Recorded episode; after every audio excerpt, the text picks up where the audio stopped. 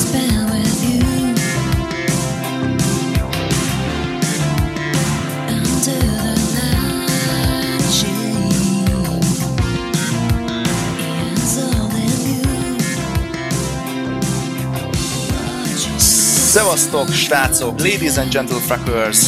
Itt egy új év, új hónap, de a tagok a régiek. A Bonus Stage podcastet halljátok, ami a kétezer-tizenhetes év utolsó podcastje lett volna, de aztán valójában átcsúszott kétezer-tizennyolc elejére, úgyhogy ez egy utókarácsonyi, szilveszteri és évelei podcast lesz, amelyben a szokásos csapat van jelen. Stinger, Kevin, Reptar és Reptile, így van. Sziasztok, srácok! Szerintem kezdjünk is bele, iszonyatosan sok jó témát hoztunk a mai adásba, de mielőtt belemennénk bármelyikbe is, a legutolsó podcastünk alkalmával én elhintettem egy olyan dolgot, hogy lesz egy kis meglepetésünk. Valójában ez egy karácsonyi meglepetés lett volna, de szerintem még most is aktuális lesz, és egy nyereményjátékról van szó. Akik hallgatnak minket, és akik remélhetőleg hallgatni fognak majd minket az elkövetkezendőkben, uh, nyerhetnek tőlünk pár dolgot. Uh, igazából egy hatalmas szatyornyi lootot szedtem össze itt a, a, az elmúlt időszakból. Nagy része egyébként a Gamescomról származik. Uh, van itt mindenféle finomság. Mm, sneak peekeljek egyet, srácok? Mit gondoltak? Ha már loot, legyen kövér. Ha már loot, legyen kövér. Szóval akkor mondom nektek, hogy mi van itt, jó? Aktualitását éli most a dolog. Mariodus póló, farming szimulátoros stresszlabda, van itt Starcraftos kulcstartó és nyakpánt, Mother Gunship-es baseball sapi, Necromundás póló, meg még egy csomó apróság, amit nem mondok el, vannak Destiny-s kódjaink, illetve mindenféle ilyen csecsebecse, és arra gondoltunk, hogy van nekünk ugye egy multidéző rovatunk, amelyben az elmúlt tíz-húsz-harminc évből szoktunk általában a podcast vége felé szemezgetni személyes kedvenceket vagy hasonlókat, és három kérdést fogunk majd föltenni, amelyeket az e-mail címünkre kellene majd elküldenetek, azokat a válaszokat, amelyeket adtunk erre a három kérdésre mi saját magunk a podcastben, jó? Ezt ötöltük ki, illetve hármoltuk ki, ha már így hárman vagyunk, de ugorjunk bele szerintem a, a topikokba. Elmúlt egy év, srácok. Hogyan látjátok ti kétezer-tizenhetet videójátékos szempontból? Szerintem mindegyikünknek vannak nagy csalódásai, nagy élményei, nagy what the fuck pillanatai és hasonlói a kétezer-tizenhetes évből. Hogy látjátok? Hogy látjátok a, a tavalyi évet? Mi volt számotokra a legkedvesebb, vagy a leginkább olyan érdekes dolga, amit úgy kiemelnétek? Akkor én kezdeném. Uh-huh. Nekem, a, nekem hát kétezer-tizenhét főleg elég komoly munkával telt, mert az első felében elég sok időt tettünk bele egy játék portolásába, illetve a második felében is folytattuk, ezt csak ennek a gyümölcsét még, még, még nem láthatjátok. Játékos szempontból, gaming szempontból nekem ez nem volt annyira óriási nagy kiemelkedő. Nekem az előző sokkal jobb volt, megmondom őszintén. Engem jobban érdeklő játékok voltak kétezer-tizenhatban, mint kétezer-tizenhétben. Nekem ez egy ilyen amúgy, amúgy jó volt, tehát mindig volt mit játszani, de olyan nagyon különlegesnek én nem mondanám. Volt egy-két kiemelkedő dolog, erre majd a, az évjátéka rovatban visszatérnék. Számomra egy tök jó év volt. Ezt kell mondjam, kétezer-tizenhét simán pariba van a legkedvencebb videójátékos éveimmel, mint mondjuk kétezer-tizenegyel, vagy kilencvennyolccal. Rengeteg olyan játék jelent meg számomra, amik, amik, amiket régóta vártam. Nagyon jól sült el a Switch premier. Igazából ebben az évben szerintem mindenki nyert. A Nintendo kedvelőknek lett egy tök jó platformja, amit úgy néz ki, hogy, hogy mindenki támogat most jelenleg. A Microsoftnak lett egy tök jó izomgépe, amin, amin négy ká-ban futnak a játékok. A vé er is kezd el indulgatni. Játékos szempontból szintén frankó címek jöttek. Több rá is került ilyen all-time favorit listámra. Csalódás engem videójátékos szempontból abszolút nem ért. És nem is tudnék semmit mondani, azt mondom, hogy fú, hát ez most nem, ez most nem volt jó, vagy, vagy hát majd a kardomba döltem, mert hogy ez, ez, ettől többet vártam. Hogy akármi, amitől vártam, majd attól meg is kaptam. Hát igen, emlékszem rá, hogy, hogy beszélgettünk erről az elmúlt pár hétben, nem is keveset, és hát tényleg ez, ez abszolút a te éved volt, hát hiszen Nintendo rajongóként, vagy Nintendo uh, kedvelőként azért ez egy nagyon erős éve volt a Nintendónak, azt be kell vallani, tehát szó mi szó megjelent ugye egy új platform, nagyon-nagyon sikeres rajtot vett, erről későbbiekben majd beszélni is fogunk, hogy jelenleg hortalt ez a konzol. Volt egy szuper premierünk, jöttek szupernél szuperebb játékok, úgyhogy bejelentések. bejelentések, így van, úgyhogy az abszolút... Hát, Stingy Metroidot jelentettek be. Na de Stingy, hogyan? Tíz éve, tíz éve várok a Beyond Good and Evil-re, hogy foglalkozzanak vele. Minden egyes rohadt E három-on nézem a Ubisoftnak, fönnmaradok a, az éjféltől kezdődő konfjára, és mindig... Nézed az Amazon csajt! Igen, nézem, nézem a kedvencünket, és várom, hogy mikor, mikor lesz Beyond Good and Evil kettő, és minden egyes évben úgy feküdtem le az E három után, hogy süssétek meg, rohadékok, megint nem volt Beyond Good and Evil, és idén még az is volt. Tehát ez, ez nekem akkora tűzijáték volt ez az év végig, hogy ha valami nem jelent meg, vagy és nem volt tök jó, akkor legalább bejelentették, és, és annak örültem. Szóval igazából én végig örültem az évet, és... Ö, és szerintem tök jó volt. Ez kifejezetten jó hallani egyébként, szerintem, hogy valaki így vélekedik a kétezer-tizenhétről. Na, ne, tessék, ne... hagyd mondjak én is valami ezért, kellemes csalódás, mert tiszta lelki fúrom van, hogy ilyen negatívan kezdtem ezt a témát. A, a Last Guardian szerintem sokkal jobb lett, mint ahogy elkönyveltük már előre. Tessék. Ez előbb játszottam vele, éppen most kaptam, most kaptam meg, de igazából még, még úgy az a, az a tíz perc alatt nem tudok semmiféle messzemenőt levonni belőle. Egyelőre, egyelőre szerencsétlenkedek szegény trikóval. Jó, de... hát olyan egyébként. Szerencsétlenkedni is fogsz egyébként, de... Én nagyon türelmes vagyok, majd meglátjuk. Az jót tesz annak a játéknak, hogy türelmes Kinek vagyok. Nem trikója, ne vegye magára. Au! Ja. Mondjak én is valamit? Hát jó. Igen. Én mivel kezdjem? Kérem. A nagy fájdalmammal, vagy a... Oh. Vagy a... vagy a másik. Elmondom azt, hogy amikor a, volt a Nintendo E három uh, adás, akkor ugye bejelentették a Metroid Prime négyet, amitől egyetlen egy képtől nagy izgalomba jöttem, és, és uh, hát a többiek tudják, hogy ez milyen hatással van rám. És utána elmentem a gyerkőccel Mariózni, és Kevin hív engem fejvesztve, hogy hol vagy, mit csinálsz, mert a Treehouse Live-ban egy Nintendo játékot mutatnak be, ami Metroid. És na, azóta is ezt így emlegetjük, ezt a pillanatot, hogy ezt nem hiszem el. Tehát, ilyen nem volt, tehát ilyen, ilyen nincsen, ilyen nincsen, hogy, hogy a, az hashtag Árióval uh, hát, mulatjuk az időt, és akkor valójában játszani. Elmentél játszani a kedvencedet, bejelentettek egy tök jelentéktelen játékot, nincs is ebbe semmi látni valami. Lehet, hogy nálam ez, tudod, nálam ez ilyen, ilyen, ilyen hidden gem, ki tudja, csak ez, ez csak a látszat. Nem, nem, tényleg. Kellett nekem nagyon egy olyan, ö, ö, olyan impulzus a, a videójátékok világából kétezer-tizenhétben, ami, ami azt a fájdalmat, vagy azt a csalódottságot, amit az Andromeda, a Mass Effect Andromeda okozott, ö, azt valahogy sikerül kicsit a bizodalmamat visszahozni a, a videójáték kokkal szemben, mert elég nehezen értem én meg a, a, a márciusi időszakot, mert ugye elkezdtem a Breath of the Wild-ot, huszonöt óránál Kakariko Village előtt abba hagytam, mert ugye megjött az Andromeda, és elkezdtem játszani, és az alaptézisem az volt, és ezt annól a Gamer háromszázhatvanötös ilyen szerkesztőségi évvégi toplistába is leírtam a játék mellé, bele se raktam a top háromba, hogy a legnagyobb csalódása az igazából a játék körül kialakult negatív kampány volt, meg az a gyűlölet hullám, ami ugye így szépen elindult, és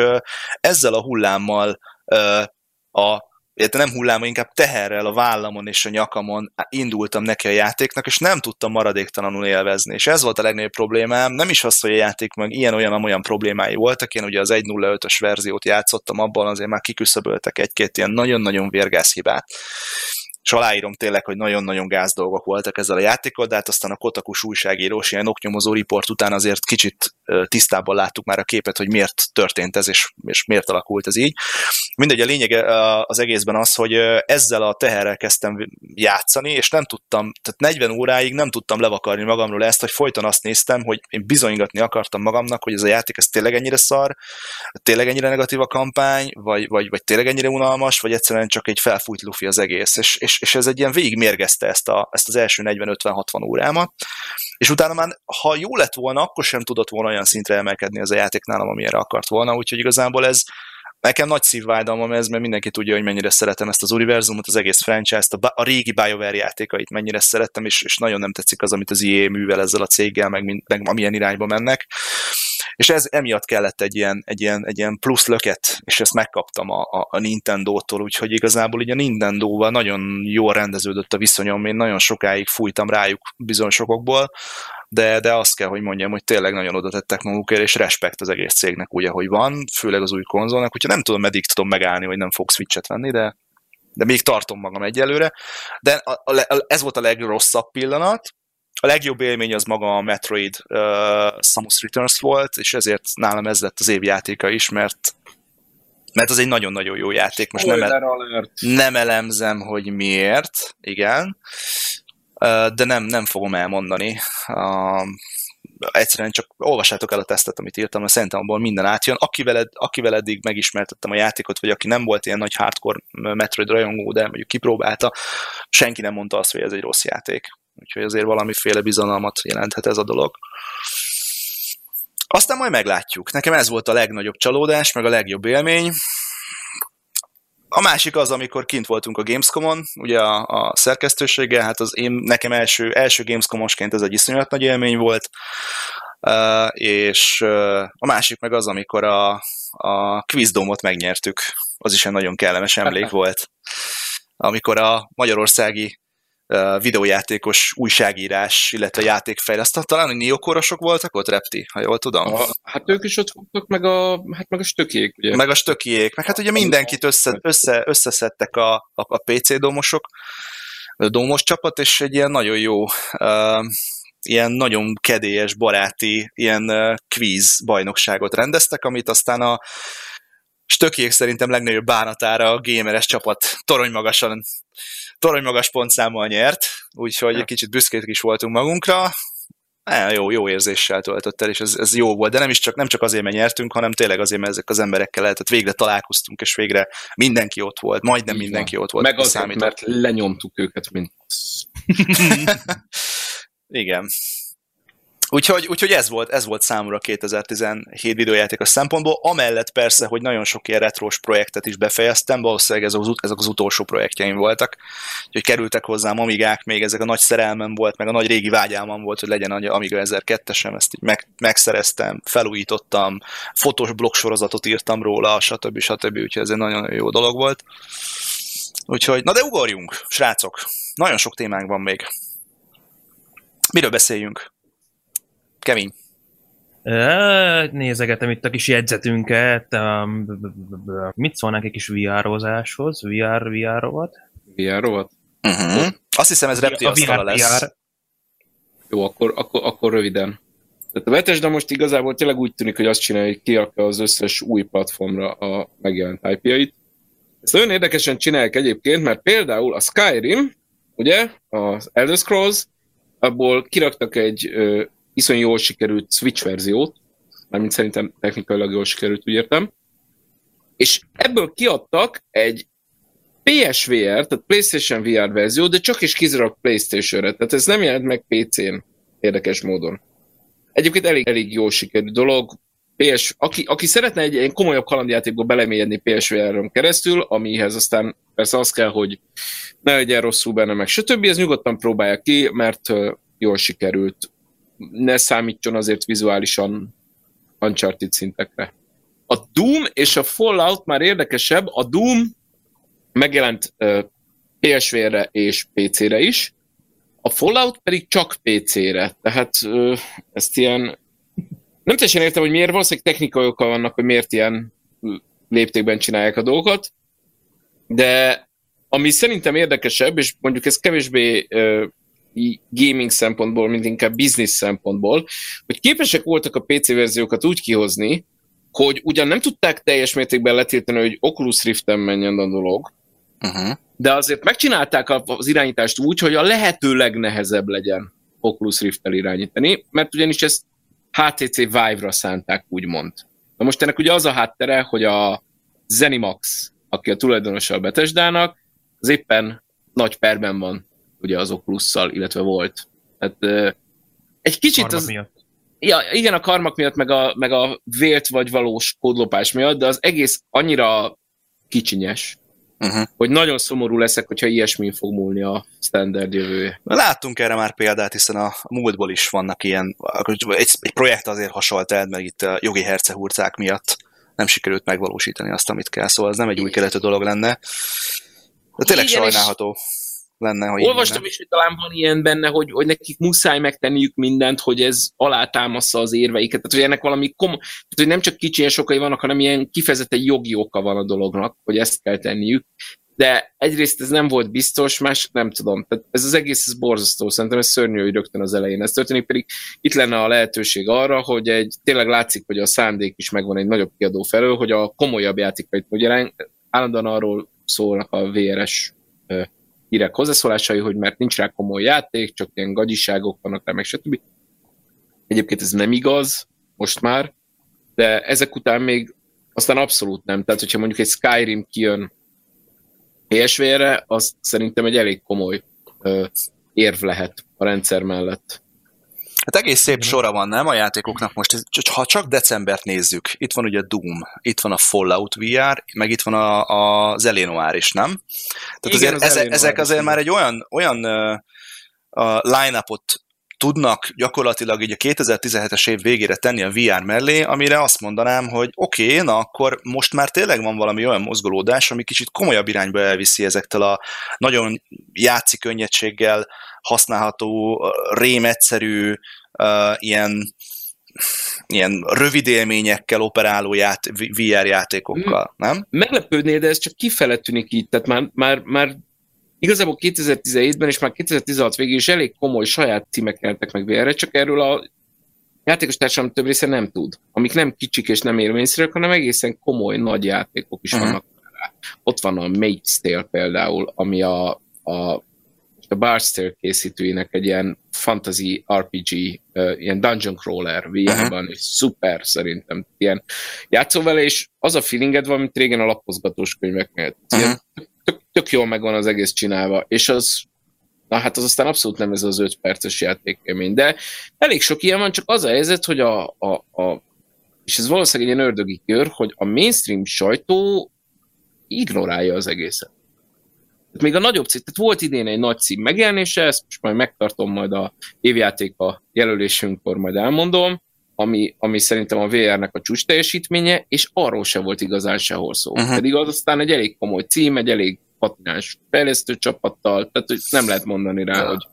Az utóbbi időben talán a, a mainstream sajtó, ha már így emlegetjük őket, talán egyetlen olyan emlékezetes cikket fialt, legalábbis a hazai sajtó, amely az ilyen vé er-ra tereli a, a, a, a hangsúlyt, és ez karácsony előtt történt, amikor talán valami, nem tudom, az Index, vagy nem is tudom, ki hozta le, hogy a, a Resident Evil az, az vé er-ra milyen jó, igen, és hogy... Igen. De ezen kívül az utóbbi időszakban ilyen, tényleg ilyen, ilyen olyan sajtófelületen, vagy, vagy, vagy portálon, vagy platformon, ami tömegek számára elérhető, gyakorlatilag nem volt ilyen. Én arra emlékszem, hogy amikor a kétezer-tizenhetes Save Game-et csináltuk, ugye februárban, akkor ugye vittek ki a, a azt hiszem lehet, hogy a Playmaniások, vagy nem tudom ki, vittek ki egy ilyen nagyon komoly vé er-szettet oda, és tömegek álltak sorba, és sokan azt sem tudták, hogy egyáltalán mi ez. Tehát nem csak azt, hogy ki akarják próbálni a vé er-t, hanem oda jöttek szülők, családok, fiatalok, középkorú generációk, hogy mi a bán, büdös bánat ez. Annyira nincs a köztudatban égetve még ez a vé er dolog, hogy, hogy nagyon. Én az, attól félek egyébként, ne legyen igazam, hogy ez a három dé sorsára fog jutni, de nem hiszem.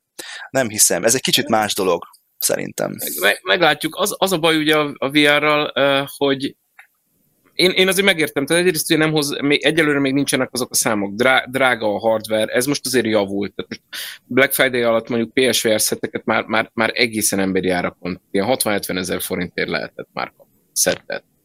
A, a másik nagy probléma a vé er-ral, hogy egyszerűen marketingelhetetlen direkt csatornákat. Tehát, tehát igen. Nem, nem tudsz, egy, kiraksz egy screenshotot, és semmit nem érted. Például ott van, ott van most például ez a Fallout uh, vé er. Most a Fallout-tal nagyjából mindenki tisztában, rögtön az elején ott vagy a, a Vault-ban, és akkor jönnek ezek a nagy csótányok, ugye a Red Roach-ok. Uh-huh. Nem tudom elmondani neked, annélkül, hogy rátenem a sisokat, hogy hogy néz ki az, hogy ezek milyen kurva nagyok.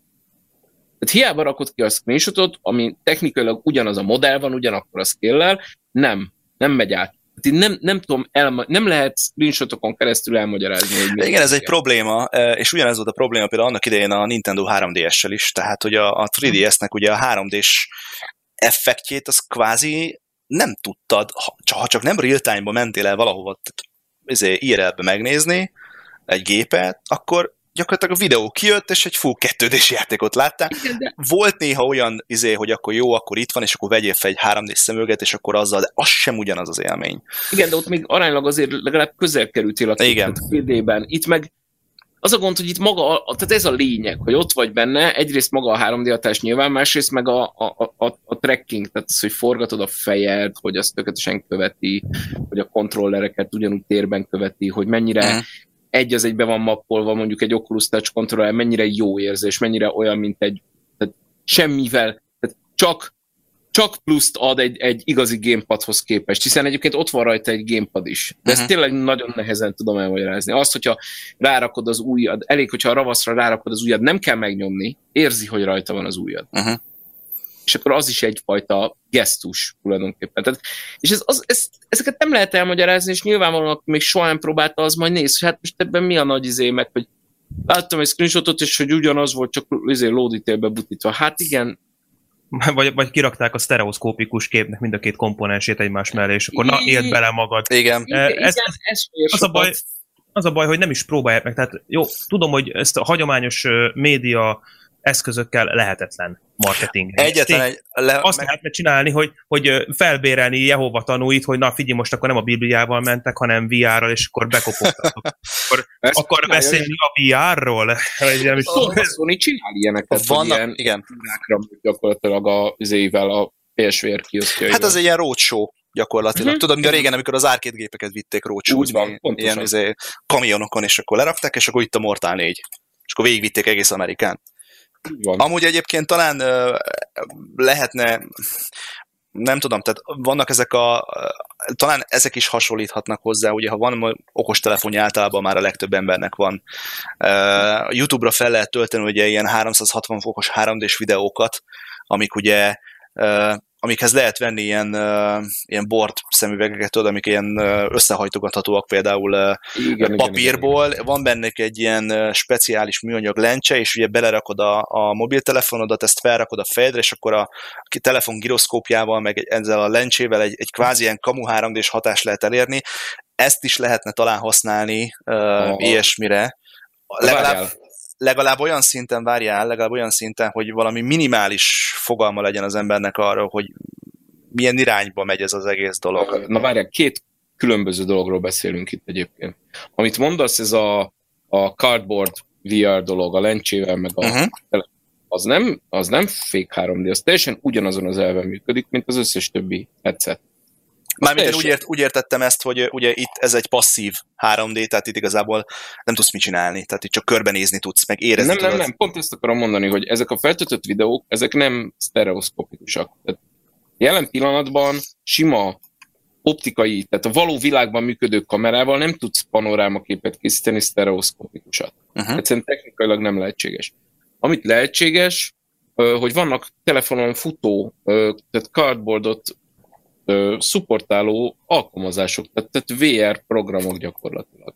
És egyébként pont ezt akarom mondani, hogy, hogy a következő lépés úgyis az lesz, és, és abszolút elfele megyünk, és az Oculusnak is van erre bejelentett. Ezek a, ezek a standalone headsetek, amik vagy telefont használnak, vagy teljesen sajátok, de nincsenek egy számítógéphez hozzákötve, ugyanakkor nyilván kisebb teljesítményűek, de adnak egy belépélményt. Tehát uh-huh. azt próbálják, most az az elképzelés, hogy jó, akkor nem tudunk mindenkire ráerőszakolni egy drága cuccot, drága számítógéppel. Uh, hozzáteszem, hogy nagyon lement idén a vé er headsetek ára. Tényleg most már ilyen háromszáz dollár körül, háromszáz dollárért már lehetett kontrollerekkel együtt kapni szedben a dolgot. A, tehát az elképzelés az, hogy még ez sem elég, akkor legyen egy olcsó belépőszint, amivel úgymond mindenki gyakorlatilag le tudja demózni magának, hogy mi, hogy tudna ez, milyen lehet ez. De majd meglátjuk, lehet, hogy a három dé sorsára jut, lehet, hogy nem jut három dé, és én remélem, hogy nem, én nekem nagyon kellemes élményeim fűződnek most már hozzá. Én is remélem, hogy, hogy, hogy nem, és, és én nagyon reménykedek egy, egy frankó árcsökkentésben, vagy, vagy ahogyan említetted, egy belépő headsetben, hogy, hogy tényleg, én, én nekem ez az egyetlen dolog, ami visszatart. Kevin, Zelda vé er. Nem. nem is az, hogy Zelda vé er, hanem, hanem akármit. Én, én, én kipróbálnám a Resident Evil-t is, biztosan azonnal öt perc alatt kinyírna. Így már Mondok így neked valamit, meg. Következő Stingy szobája bulira megfenyegetjük Reptit, hogy hozzon már valami pé es vé er-t vagy valamit, és akkor itt ki lehet próbálni mindent. Cserébe Flaves, Flaves Victory-ra verünk az Arcade Mortal Kombatban. Jaj, jaj, jaj. Egy, egyek exet, na. Én már gyakorlok, srácok, én már gyakorlok. Az u es bé-s kontrolleredet, mert ugye tudjuk. Nem. Arcade kontroller nem megy a játék.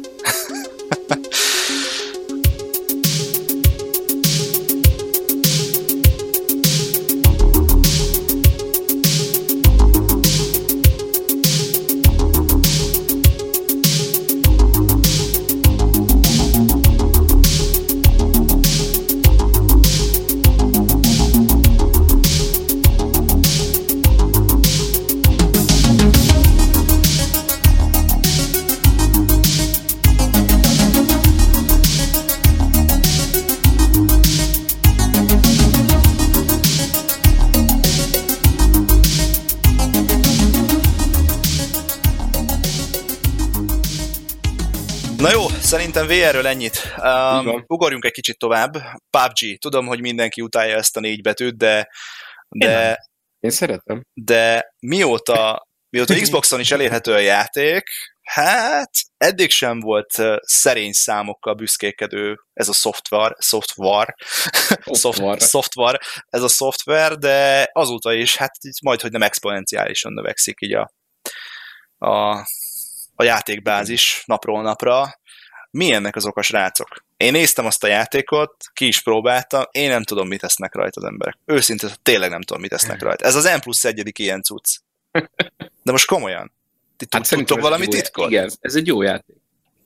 Mármint, hogy neked. De mi, mi a, a pé u bé gé-nél mi a jó játék most. Definíciója? Miben másabb mondjuk, mint egy, nem tudom, egy hasonló stílusú uh, ilyen mi? Kooperatív Hello? csapatjáték? Nem ez tudom. Nem egy kooperatív csapat. A Lawbreakers mondjuk. De, de, de jó, most, most ez erős torzítás volt, meg erős sarkítású kooperatív csapatjáték, tehát ilyen a pé u bé gé-féle cuccokhoz képest miben jobb? Ilyen Battle Royale? Hát ez volt az első, mint jó, most majd jönnek a kommentek, hogy nem az első, mert ezerkilencszázkilencvenegyben már volt, nem tudom, hogy hát, hát ez egy Battle Royale játék, izgalmas. Leugrasz, ahol akarsz, kitolod a térképet, hova érdemes ugrani, hova nem érdemes. Van egy ilyen taktikai layer, hogy, hogy ugye nyilván ne ugorj oda, ahova mindenki, mert akkor nagyon hamar kinyírhatnak randomba, de azért ne is nagyon ugorja nagy semmiben, mert ott meg nem találsz lootot. De ugyanez van a Fortnite-ban is például. Tehát... De ez előbb volt. Jó, előbb volt. Persze ez megint olyan, mint a WoW. A WoW volt legelőször, nem? Ami de ilyen egy... nagy... Hát meg azért másik kicsit, már mondjuk eleve nekem, például nekem személy szerint a Fortnite-nak az artstyle-ja egyáltalán tetszik. Uh-huh. Én nem, tehát nem vonz.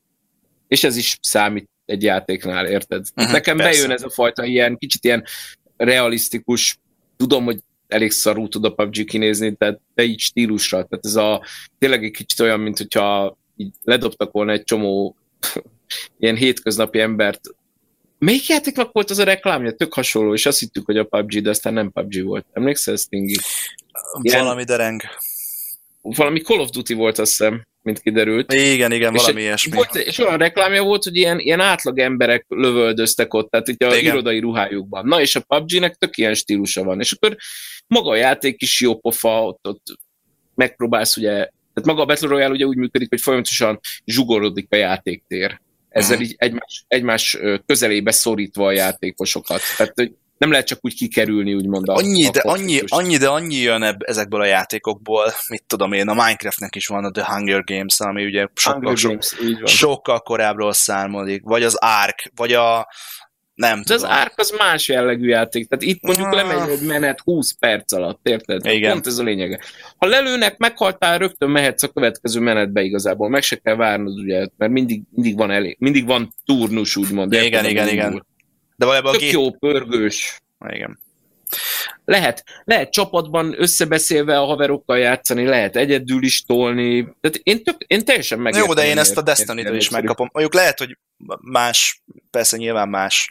De nekem, nekem ezek a földhöz ragadtabb dolgok annyira nem jönnek be. Tehát, hogyha én videójátékot játszom, mondjuk én szeretek elrugaszkodni a valóságtól. De az más is. Tehát például én nem akarok karakterekkel töcskölődni, uh-huh. személy szerint. Mint a Destiny-ben, érted? Uh-huh. Nekem azt kell, ott izé ledob, fölveszem a fegyókat, amit találok a környéken, aztán az megpróbálom go, a, a hasalva a fűben túlélni, mert általában egyébként erről szól. Tehát szám, számomra erről szól a játék, tehát én akkor vagyok a legsikeresebb, ha el tudok bújni a pé u bé gé-ben. Hát nem tudom, lehet, hogy mi, akik még hogy a, a Chain, Duke Nukem-en és hasonló Unreal Tournament-en, Quake-en nevelkedtünk, és ott ö, tapasztaltuk meg a multiplayer játékok savát, borsát, illetve az első igazán nagy multiplayer játékokat. Ez már nem egy akkora fandom nekem. Szerintem nem. Ez, ez egy érdekes. Én, amikor Repti először beszéltél róla, akkor még igazából nem volt meg ez a hiszti körülötte. Akkor, akkor így mesélted, hogy ez egy tök izgalmas dolog, hogy, hogy ahogy kilövik az embereket, úgy zsugorodik a játék, és ez egy tök érdekes mechanika, ami nekem így, így felkeltette a figyelmet, és akkor utána hirtelen azt vettem észre, hogy, hogy mi, mi ez a pé u bé gé? Mi, mi, mi a franc? Ez mindenhol, akkor még ugye volt Neogaf, Neogafon, tíz topikból kilenc pé u bé gé, pé u bé gé, mondom, mi ez? Mi ez? Ja, hát erről beszélt a Repti! Ja, hogy ez igen. Az! És jártunk le régebben a, a Meltdownban, ott volt a, a törzshelyünk ott az Icsienő utcába, és ott állandóan ez ment a kivetítőkön, és már a heróton volt tőle. Lehet, hogy ezért egyébként. Tehát, hogy lehet, hogy ez egy ilyen negatív élmény volt, beszélgettünk, izé, mindig ezt a hülyeséget kellett bámulni, aztán persze utána ki is próbáltam, nem mondom, hogy egyébként rossz, csak így, így nem, nem tudom, nekem annyira nem. Nem az én világom szerintem. Én nem próbáltam, de én, én kipróbálnám. Pedig én nem, tényleg nem, én kiégtem ilyen lövöldözős dolgokban, nagyon csúnyán, de, de ez úgy tetszik, egy érdekeltetik, kipróbálnám. Majd egyszer ki is fogom valamikor. Jó. Legyen így, Kevin, legyen így. Legyen, legyen így. így. Ja. Na de, mire nincs még pé u bé gé? Switchre! És mit csinál a Switch?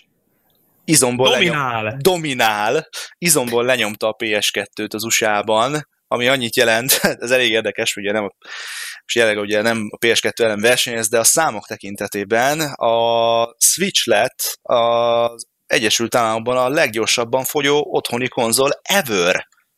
És Japánban is. És Japánban is. Ahol eladtak negyven darab, vagy harminckét darab Xbox One, és négyszázezer Switch-et egyetlen hét alatt, vagy nem is tudom, hogyan van. kétszázötvenezer volt valahogy így. Az se rossz, nem mondom. Igen. Igen. Úgyhogy a, a, a, tényleg a lényeg a lényeg, hogy ez a, ez a gép az menetel, gyerekek. Ez nagyon megtalálta a, a, a, ezt, a, ezt a handheld docking, tehát handheld is, nem is. Uh, jönnek rá jó játékok, bitang mennyiségű third party jön rá, indie özön, remake özön, minden özön. Most olvastam, hogy Red Dead Redemption, gé té á öt pletyó, minden, minden van, gyerekek, Switchre. Mit szóltok ehhez? Ez egy nagyon szép teljesítmény egyébként ettől a géptől, pláne úgy, hogy ez egy full zsírúj konzol, tehát nincs egy éves. Szerintem tök jó. Én örülök neki. Nem azt mondom, hogy várható volt. Benne volt a pakliban az, hogy, hogy, hogy a handheld aspektus nem lesz elég ahhoz, hogy ez a gép mennybe menjen. De úgy néz ki, hogy elég volt, és úgy néz ki, hogy a, a, a handheld mégsem halott. Nem, sőt... Sőt, szerintem második reneszánszát fogja érni ezek után. Tehát ha, ha kellett, én azt mondom, ha kellett a világnak egy jó alternatíva a handheldek következő generációjára, akkor azt nem a mobiltelefonoktól kapta meg az igazi revolúciót, vagy az igazi, nem is revolúciónak mondanám, az igazi löketet, hanem a Switch-től. Ez Mert azért lehet mobilozni... jelenteni elég, elég meredek annak, függvény, annak nézetében, hogy mondjuk egy... egy nagyon komoly mobilos free-to-play játék mennyi bevételt hoz? Nem a bevételek tekintetében mondom, hanem ugye a, a, a hagyományosabb videójátékos eszmék szempontjából, tehát ugye most lehet bevételt állítani, hiszen bevétellel szemben állítani, valószínűleg tartom egyébként, hogy egy Clash Royale vagy egy bármi más, az, az nagyságrendekkel több pénzt tud termelni, mondjuk mit tudom én, mint egy, mint egy bármilyen másik átlagos Switchre készülő játék. De itt magát a, a nem csak a technológiát, hanem magát a, az életérzést, illetve a klasszikus uh, videójátékos handheld értékrendeket értem ez alatt. Igen, ez egy kisebb csavarral elkövetett klasszikus videójáték konzol, ami hát igen, ö, lehet vele handheldelni, lehet vele asztali konzolozni. Ez a lecsatolható kontroller ez szerintem az egyik legjobb találmánya Nes óta. Legalábbis én így, így élem meg, hogy tök lasz dolog az, hogy maga a portable gamingnek szerintem ez a legjobb, legjobb dolog, ami valaha történhetett vele. Hogy én az ágyból tudok úgy handheldezni, hasonfekve, hogy nem, a, nem kell kinyújtanom a kezemet, és fognom a, a géppel mindennel együtt, hogy, hogy lássam is, ugye fejem elé tenni, hogy lássam a képernyőt, és úgy nyomkodni, és begörcsül a kezem, hanem odarakom a kezeimet, ahova akarom, úgy fekszek, ahogy akarom. Ez egy tök lasz dolog szerintem. Az, hogy, hogy azonnal, azonnal meg tudom osztani a játékot, ha van valaki, akivel játszani szeretnék. Ez handheldben sose így volt. Én bevittem a Gameboyomat az általános iskolába, és akkor valaki eltarhálta, akkor én nem játszhattam, én maximum nézhettem, hogy játszanak a Gameboyommal, és azt mondtam, hogy pitébe, hát ez az én Gameboyom, én akarok vele játszani, és, és nem tudtam, sose, sose tudtam azt megcsinálni, hogy, hogy na most akkor ö, jól lakik a kecske is, meg a káposzta is, és most ezzel ezt meg lehet csinálni, hogy, hogy na, nesze itt egy Joy-Con, aztán toljunk egy Mario Kartot, vagy akármit, és, és mind a kettő jól érezzük magunkat. Tehát ez, a, ez az azonnali share portable gamingbe, ez eddig nem volt, és most már van, és szerintem ez jó. És ö, lehet, hogy technikailag elmaradottabb a, a, a többi géphez, ez nem lehet, ez biztos, de szerintem maga a handheld aspektus, ez kárpótol annyiban, hogy ez, ez, ennek, a, ez ennek a gépnek a, az igazi feature-e szerintem, és így van. Tök jó, hogy van ilyen. Így van, így van, így van, és látni a törekvést az egészben. Valószínűleg egyébként ki kell fornia, ki kell taposni ezt az ösvényt. A következő verziója, biztos vagyok benne, hogy lesz ebből második verzió, vagy lehet, hogy következő generáció Switch, vagy bármi, ami majd erősebb vassal fog érkezni, így még nagyobb tömegeknek az igényeit ki tudja elégíteni, bár egyébként szerintem a Nintendo játékokhoz, mivel Nintendo játékok csak Nintendo konzolon vannak, ezért a Nintendo játékok is bitang jól fognak kinézni rajta. A többi meg hát jön, ahogy jön. Úgyhogy engem inkább az a része érdekel ennek a dolognak, és szerintem ezt, ezt Repti még te dobtad fel valamelyik nap, és meg is maradt a fejemben, hogy ez a látszólag nagy portolási dömping, illetve az, hogy a third party-k ismét találtak egy olyan platformot, olyan Nintendo platformot, amire megéri fejleszteni, milyen irányba fogja elvinni a, a jövő kvázi nem azt mondom, hogy triplá kategóriás, hanem ugye az általánosságban vett uh, játékfejlesztési irányvonalait. Hát érdekes lesz látni, mert uh, ugye vagy az történik, hogy ha olyan szinten durván megmarad a momentum, és még ennél sokkal-sokkal népszerűbb lesz, akkor ugye hát nyilván mindenki adó ki fogja hozni az összes cuccát rá. Uh, kétféleképp látom ezt, hogy hogy történik meg. Az egyik az, hogy úgy, mint a Wii-n. Ha emlékeztek, hogy végülis azért a Wii is egy ilyen baromi nagyon sikeres gép volt, és mégsem jöttek ki nyilván ugyanúgy rá a, a játékok, hanem az történt, hogy ha valamit nagyon-nagyon ki akartak hozni, akkor kijött egy ilyen, egy másik játék. Csak ugyanaz a címen. Biztos emlékeztek ki ilyesmire Wii-n. Persze, persze, persze. Dead Space-nek volt a ilyen... Dead Space Extraction. Igen, igen, Real Shooter. A Resident Evil-ből is volt, igen. Aha. A Prince igen, of Persia is tök más volt, a Forgotten Sands, a Ghostbustersből is a, egy ilyen, ilyen kartúnosabb verzió jelent meg. Tehát hogy, tehát, hogy így hozzáigazították. Egyébként ez nem volt egy rossz vonal szerintem, mert, mert legalább kijött valami, és mégis hogy így megpróbálták illeszteni a platformhoz. A másik lehetőség az, hogy megpróbálják skálázni ezeket a játékokat, akkor viszont attól félek, hogy az történik, és hát nyilván, hogy mondjam, lesz, akit ez nem érdekel, lesz, akit nem érint, van, akit inkább, hogy hát ugye a szűk, a szűk keresztmetszetre kell mindent tervezni. Tehát, hogy a, gyakorlatilag a legkisebb gépen működjön, ez a Nintendo Switch lesz, nyilván, mint hogy most is az. És hát én az egyetlen pici félelmem az, hogyha ez történik meg, akkor igazából lemondhatunk a kicsit komolyabb játékokra, mert most, e, most miért félértés, tehát a komolyabbat úgy értem, hogy technológiát igénybe vevő. Például gondoljunk, a, gondoljunk az Assassin's Creed Unity-re, amiben, ami renge, hatalmas tömegeket mozgatott, ami, ami egy tök jó gameplay elem is volt, viszont nem is nagyon bírták még a mostani konzolok sem, és ezért a Syndicate-ben már nem volt ilyen. Uh-huh. Tehát egyszerűen úgy feladták, hogy még nem, nem, nem volt meg még a technológiára. Most a A gond az lehet, hogy hasonlót nem is fogunk látni, mert egy még gyengébb hardware lesz ugye a szűk keresztmetszet. De majd meglátjuk. Lehet, hogy nem ez fog történni. Kíváncsi leszek rá.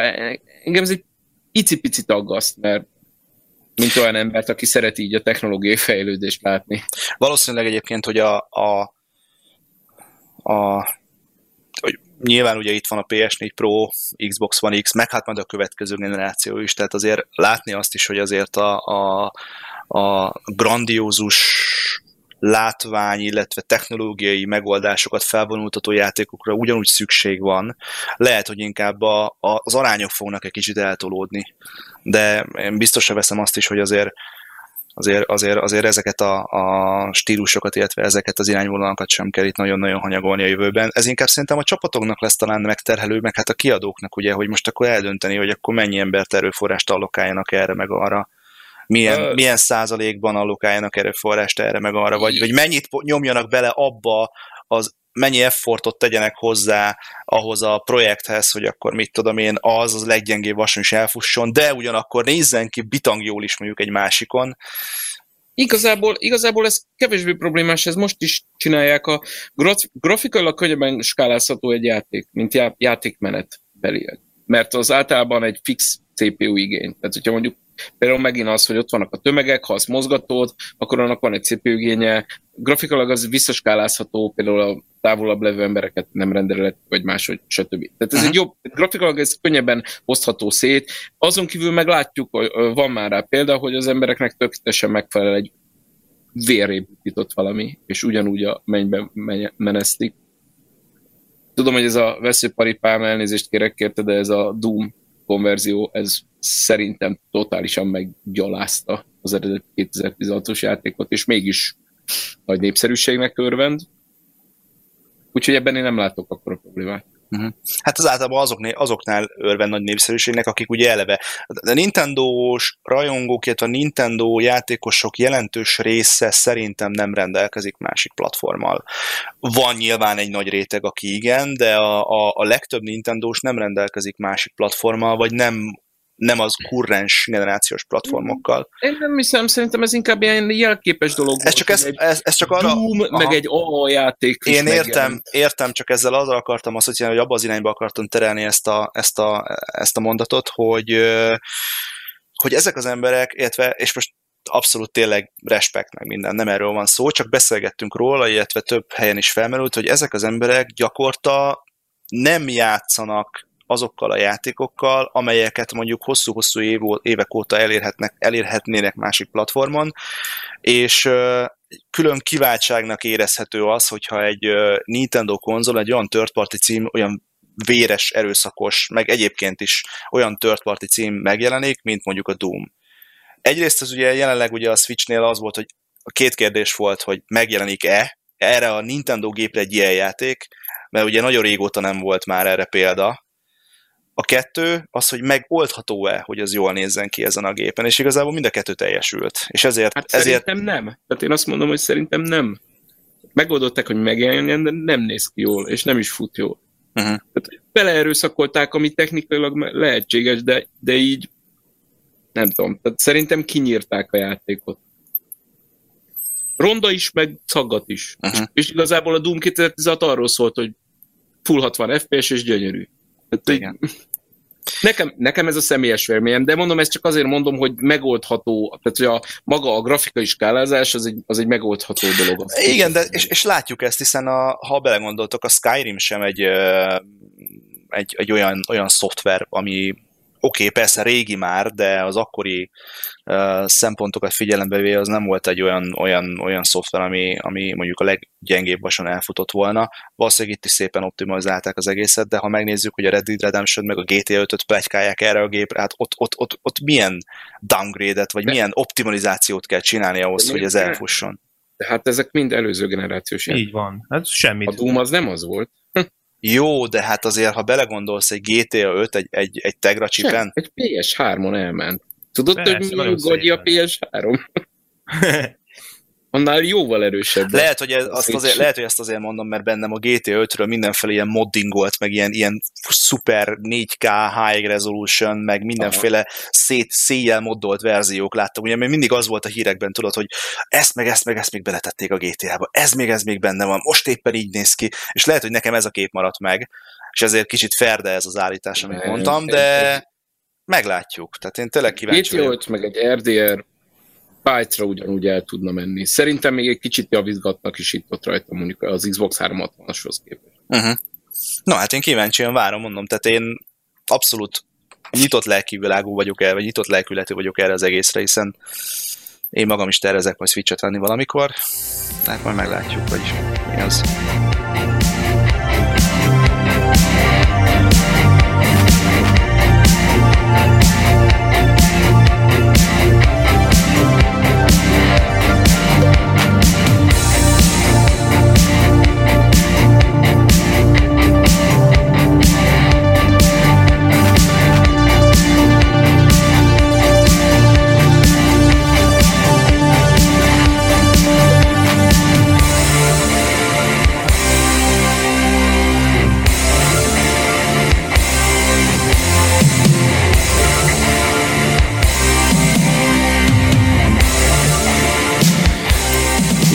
Egyébként, ha már Nintendóról beszélünk, lesz egy Direct uh, január tizenegyedikén. Ha jól tudom, akkor január tizenegyedikén nem vagyok benne biztos. Ez egy pletyka. Ez egy pletyka. pletyka, de több forrásból is van már, sőt.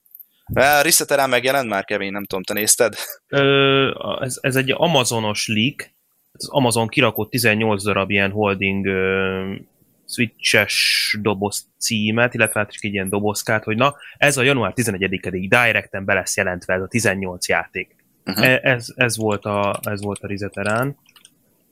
Ö, ezen felül pedig volt valami, meg nem mondom milyen, és dásszal kezdődő Nikű Reddit user, aki pletykálgatott nagyon sokfélét. Pletykálgatott Metroidot. Miket pletykált még? Volt egy, ő pletykálta a gé té á-t és a Red Dead Redemption-t. Valamint volt egy ilyen, hogy Link's Awakening remake három dé es-re. Na most... A Link's Awakening nekem a, a pici szívemben a number one. kilencvennégyben az első Zelda játékom volt, és nagyon-nagyon megérintett. Teljesen más volt az a játék, mint amiket addig játszottam, ilyen árkádosabb megközelítésű cumok. Nekem, nekem a Link's Awakeninget, hogyha elrontják, akkor ott húha.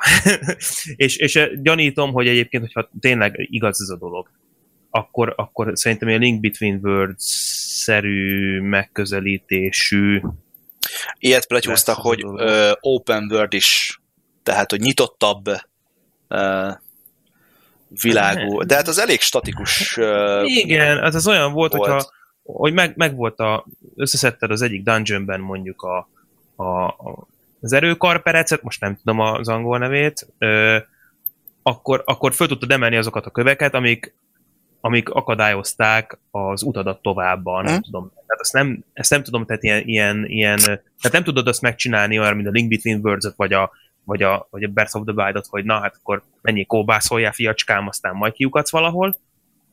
Meg ilyen, hogy, hogy, hogy a dungeonök sorrendje az ugye tetszőleges, ilyen, ilyen, ilyet azt nem lehet ezzel normálisan megcsinálni, legalábbis ha ragaszkodunk az eredetihez. Márpedig azért egy Link's Awakening-nél én ragaszkodnék. Tehát nagyon-nagyon-nagyon foggal, körömmel. Itt se fogják tudni azt, a, azt hozni soha, amit, amire én emlékszem. Hát jó, ez, ez egy, mondom, tehát ez egy speciális eset nálam. Lásd, lehet, hogy tök élvezni, hogy tényleg ez huszonhány, huszonnégy éve volt. És tényleg talán az egyetlen Zelda, leszámítva azt a két Game Boy Color-os Oracle részeket, ami, ami nem az, hogy fekete-fehérbe marad, de, de, de négyzetes képarányú Game Boy címként, prüntyi zenével, stb. Tehát uh-huh. ez az egyetlen, ami, ami így maradt, és nem lett elújítva, vagy, vagy újra gondolva, vagy akármi. Vagy akár ilyen spirituális utóddal, mint a Link Between Worlds. És maga a Link's Awakening minden, minden elemében egyébként egy sokkal kidolgozottabb történet volt, mint egy The Link to the Past. Mondjuk én... valahol visítana ezért, tehát teljesen megérteném, hogyha, hogyha ez, ehhez a dologhoz hozzányúlnának, mert tényleg egyébként egy nagyszerű dologról van szó, csak én fosok ettől, mint a pelikán. Uh-huh. Hát most abból kiindulva, hogy mondjuk a, a ha most mondjuk a Metroidot nézzük, ugye, ami a Samus Returns, ugye, ami a, az eredeti Game Boy-os ezerkilencszázkilencvenkettes Metroid kettő nek a remake-je volt. Itt is magához a játékmechanikához hozzányúltak azért, de azért nem olyan drasztikusan, hogy mondjuk ez olyan, mint hogy egy statikus játékot kiraktam volna open worldre, tehát azt azért nehezen tudnám elképzelni. Én inkább egy ilyen hasonló stílusú, hasonló uh, színvilágú, hasonló uh, technológiai megvalósítású remake-et tudnék elképzelni a, a Linkből, mint amit például a izénél csináltak, a Metroidnál csináltak.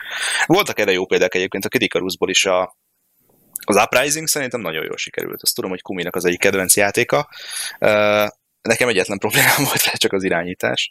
Ez elég, érdeke, elég érdekesen sikerült, de maga a játék szerintem, ahhoz képest, hogy ez most az egy folytatás, vagy félig meddig remake, és eltelt nem tudom hány év, nagyon jól sikerült. Tehát látunk már jó példákat arra, hogy ezekből jó dolgok sülhetnek ki, hát kíváncsian várjuk. Kíváncsian várjuk majd. A Kid Icarus Uprisingba nem menjünk bele, mert Kumival szerintem örökre megharagszunk egymásra. Szerintem a legtúl értékeltebb három dé-es cím. Na mindegy. Uh-huh.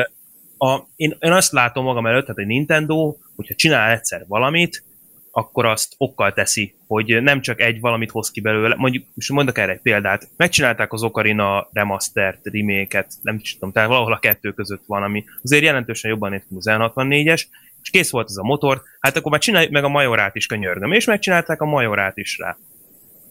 És megcsinálták ezt a Link Between Worlds motort, csináltak rá ezt a, hát már a címére sem emlékszem, amikor hárman lehet műnyörögni, mi annak a címe? Mindegy is.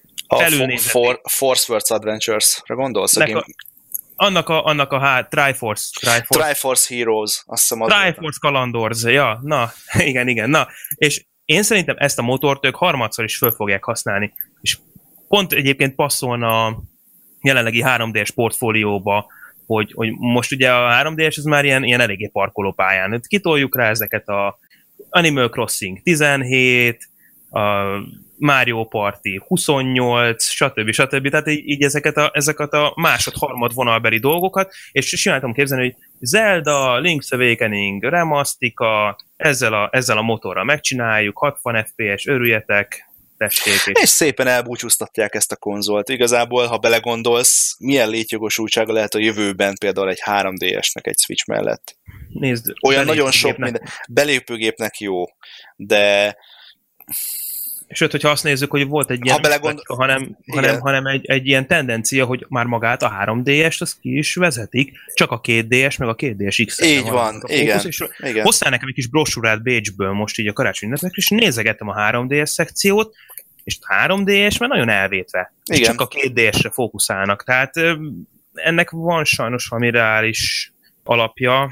Sajnálnám, mert én nagyon szeretem a három dé-esnek a három dé effektjét, főleg igen. A New modellben. Igen, tehát tényleg nagyon jó. Pont a végére, így az életciklus a végére élt el a gép oda, hogy, hogy ilyen, ha ilyen lett volna az elején, vagy a premierkor, akkor azért így lehet, hogy picit máshogy alkottak volna a dolgok. Hát például a, a, most megint a Metroiddal tudok előjönni, mert az utolsó játék az volt, amit játszottam három dé-esen, így, így elég mélyen, elég intenzíven. Az a játék, az szerintem a legjobban kinéző három dé-es játék. A, a három dé, a mélység effekt, a három dé-s effektjei az annyira jól néznek ki azon a gépen, hogy egyszerűen hihetetlen. Tehát az, a, az, az, az bitang jól néz ki. Soha egy játékot nem láttam, ami ennyire jól nézett volna ki. Egy-két, egy-két uh, Fire Emblemet leszámítva, de egyébként uh, egyik sem ütötte meg ezt a mércét. Ezért sajnálnám egyébként, hogy, hogy, hogyha ez, ez egy picit nem picit, de hát ez egy háttérbe szorulna, pedig azt hiszem, ennek jól látható jelei vannak, hiszen ha már vala, arról beszélgetünk, hogy itt gyártásokat állítgatnak le szépen lassan apránként, akkor itt már ne, meg lehet jósolni, ezt nem kell nagy tudornak lenni, hogy ezt a gépet még szépen mondjuk kétezer-tizennyolcban még kifuttatják, jelenni fognak meg rá játékok még idén, és lehet, hogy jön, évvégén jön egy olyan, hogy na, akkor gyerekek, akkor ezt befejeztük, és akkor innentől fog már csak Switch. Jelenleg pénzt nyomtat szerint nekik a gép, szóval uh-huh. azért, azért sem nagyon érdemes ezt nekik kivezetni, pillérekből előállítható, van rá egy óriási library, ugye visszafele kompatibilis natívan a dé es-sel, igen. es o-ból tölthető minden, ez hülyék lennének csak úgy pofán verni. Na, itt a Switch, igazából nem nagyon, nem jelent, jelent saját maguknak konkurenciát az, hogy, hogy, hogy egy-két ilyen, ilyen utód, utódzmánnyal, mint például a két dé es iksz-el így eltologatják még ezt. És nincs is ezzel gond, szerintem. Ja, na de, ha már beszéltünk a Directról, uh, illetve egy lehetséges Directről, meg, meg ezekről a, a pletykált játékokról, a, az idei évben nagyon sok olyan játék jelenik meg, ami mert az ember joggal kaphatná fel a fejét, hogy na, akkor ez, ez, ez erre kíváncsi ők, ezt várom, ez tényleg jó. Én szemezgettem uh, néhányat egy... Uh, egy ö, ilyen internetes listából, és hát vannak köztük igen, igen izgalmas és érdekes dolgok. Ugye mondok én egyet kapásból, itt a, ezéken nem titok, ez a Eurogamernek a, a top ötvenes listája volt, de akár mi is írhattuk volna, hiszen olyan játékokat sorolnak fel, amelyeket mindannyian ismerünk, és, és, és tudjuk, hogy folytatásuk következik. Nyilván, ha már Nintendóról beszélünk, akkor, akkor érdemes lenne megemlíteni a Bayonetta hármat, szerintem. Kevin, és azt mondják, hogy kétezer-tizennyolcas. Igen, és még nem is de... tudjuk, hogy van, nincs, pletyó, nem pletyó. Elég meglepő lenne, nem? Hogy előrobbanna semmiből egy Bajó három. Nem lepődnék meg annyira nagyon, megmondom miért. Egyrészt kétezer-tizennégyes a kettő. A megjelenés követő pozitív reakciók hatására a Kuroda nevezetű, imádom a nevét, ez egy, ez egy földjike, Kuroda, Ő, ő a Twitteren azt írta, hogy ah, tök örülünk, hogy ennyire értékelitek meg minden, hát akkor folytatjuk a munkát. Ezzel ő számomra konfirmálta azt, hogy Bajó három lesz, és ezért sem ért orbitális pofonként az, hogy úristen, bejelentették a Bayonetta hármat, hiszen a Kuroda megmondta. Én emlékszem a Kabiaszánnak a, a tweetjeire is, vagy a válaszára, amit te... Igen. ja, igen, igen, igen. Oh, ekkor öt percig híres voltam. Na, igen. Mindegy. Tehát a Bayonetta, azért, azért nem lepődnék meg, ha idén lenne Bayonetta három, mert most egy kicsit úgy, úgy látom, hogy a Nintendo összeszedte magát olyan szempontból, hogy ha ígérgetünk valamit, akkor nem tologatunk. Mert ők ezzel egyébként rásomtak elég alaposan a Wii U-nál, hogy ők az első évben Pikmin hármakat, meg ilyeneket ígérgettek. Nem volt Pikmin három, csúszott a Pikmin három, a Momentumon ez meg is látszódott. És uh, például ők ígérték a Xenoblade kettőt idén ő, őszre, őszi szezonra, és mindenki mondta, hogy na, ez biztos, hogy nem, mert hogy lenne? Hát vagyis jó lesz az tizennyolc első negyedévre, vagy másodikra, de még azt is el tudtuk volna képzelni, kétezer-tizennyolc karácsony szezonra, jó lesz az a Xenoblade kettő, és megjelent, és így én voltam a legjobban meglepődve, hogy vagyok, ezek összeszedték magukat, milyen hihetetlen, és ha ők azt mondják most, hogy a, Bayon, hogy a, a Bayonetta, vagy a Bayonetta három az, az tizennyolcas cím, akkor lehet, hogy elhiszem. Hm. És mi lenne a másik, amire azt mondanád idén, hogy uh, kéne mondjuk még egyet választani? Bár én sejtem, hogy te mit vársz, hiszen már nem étetted.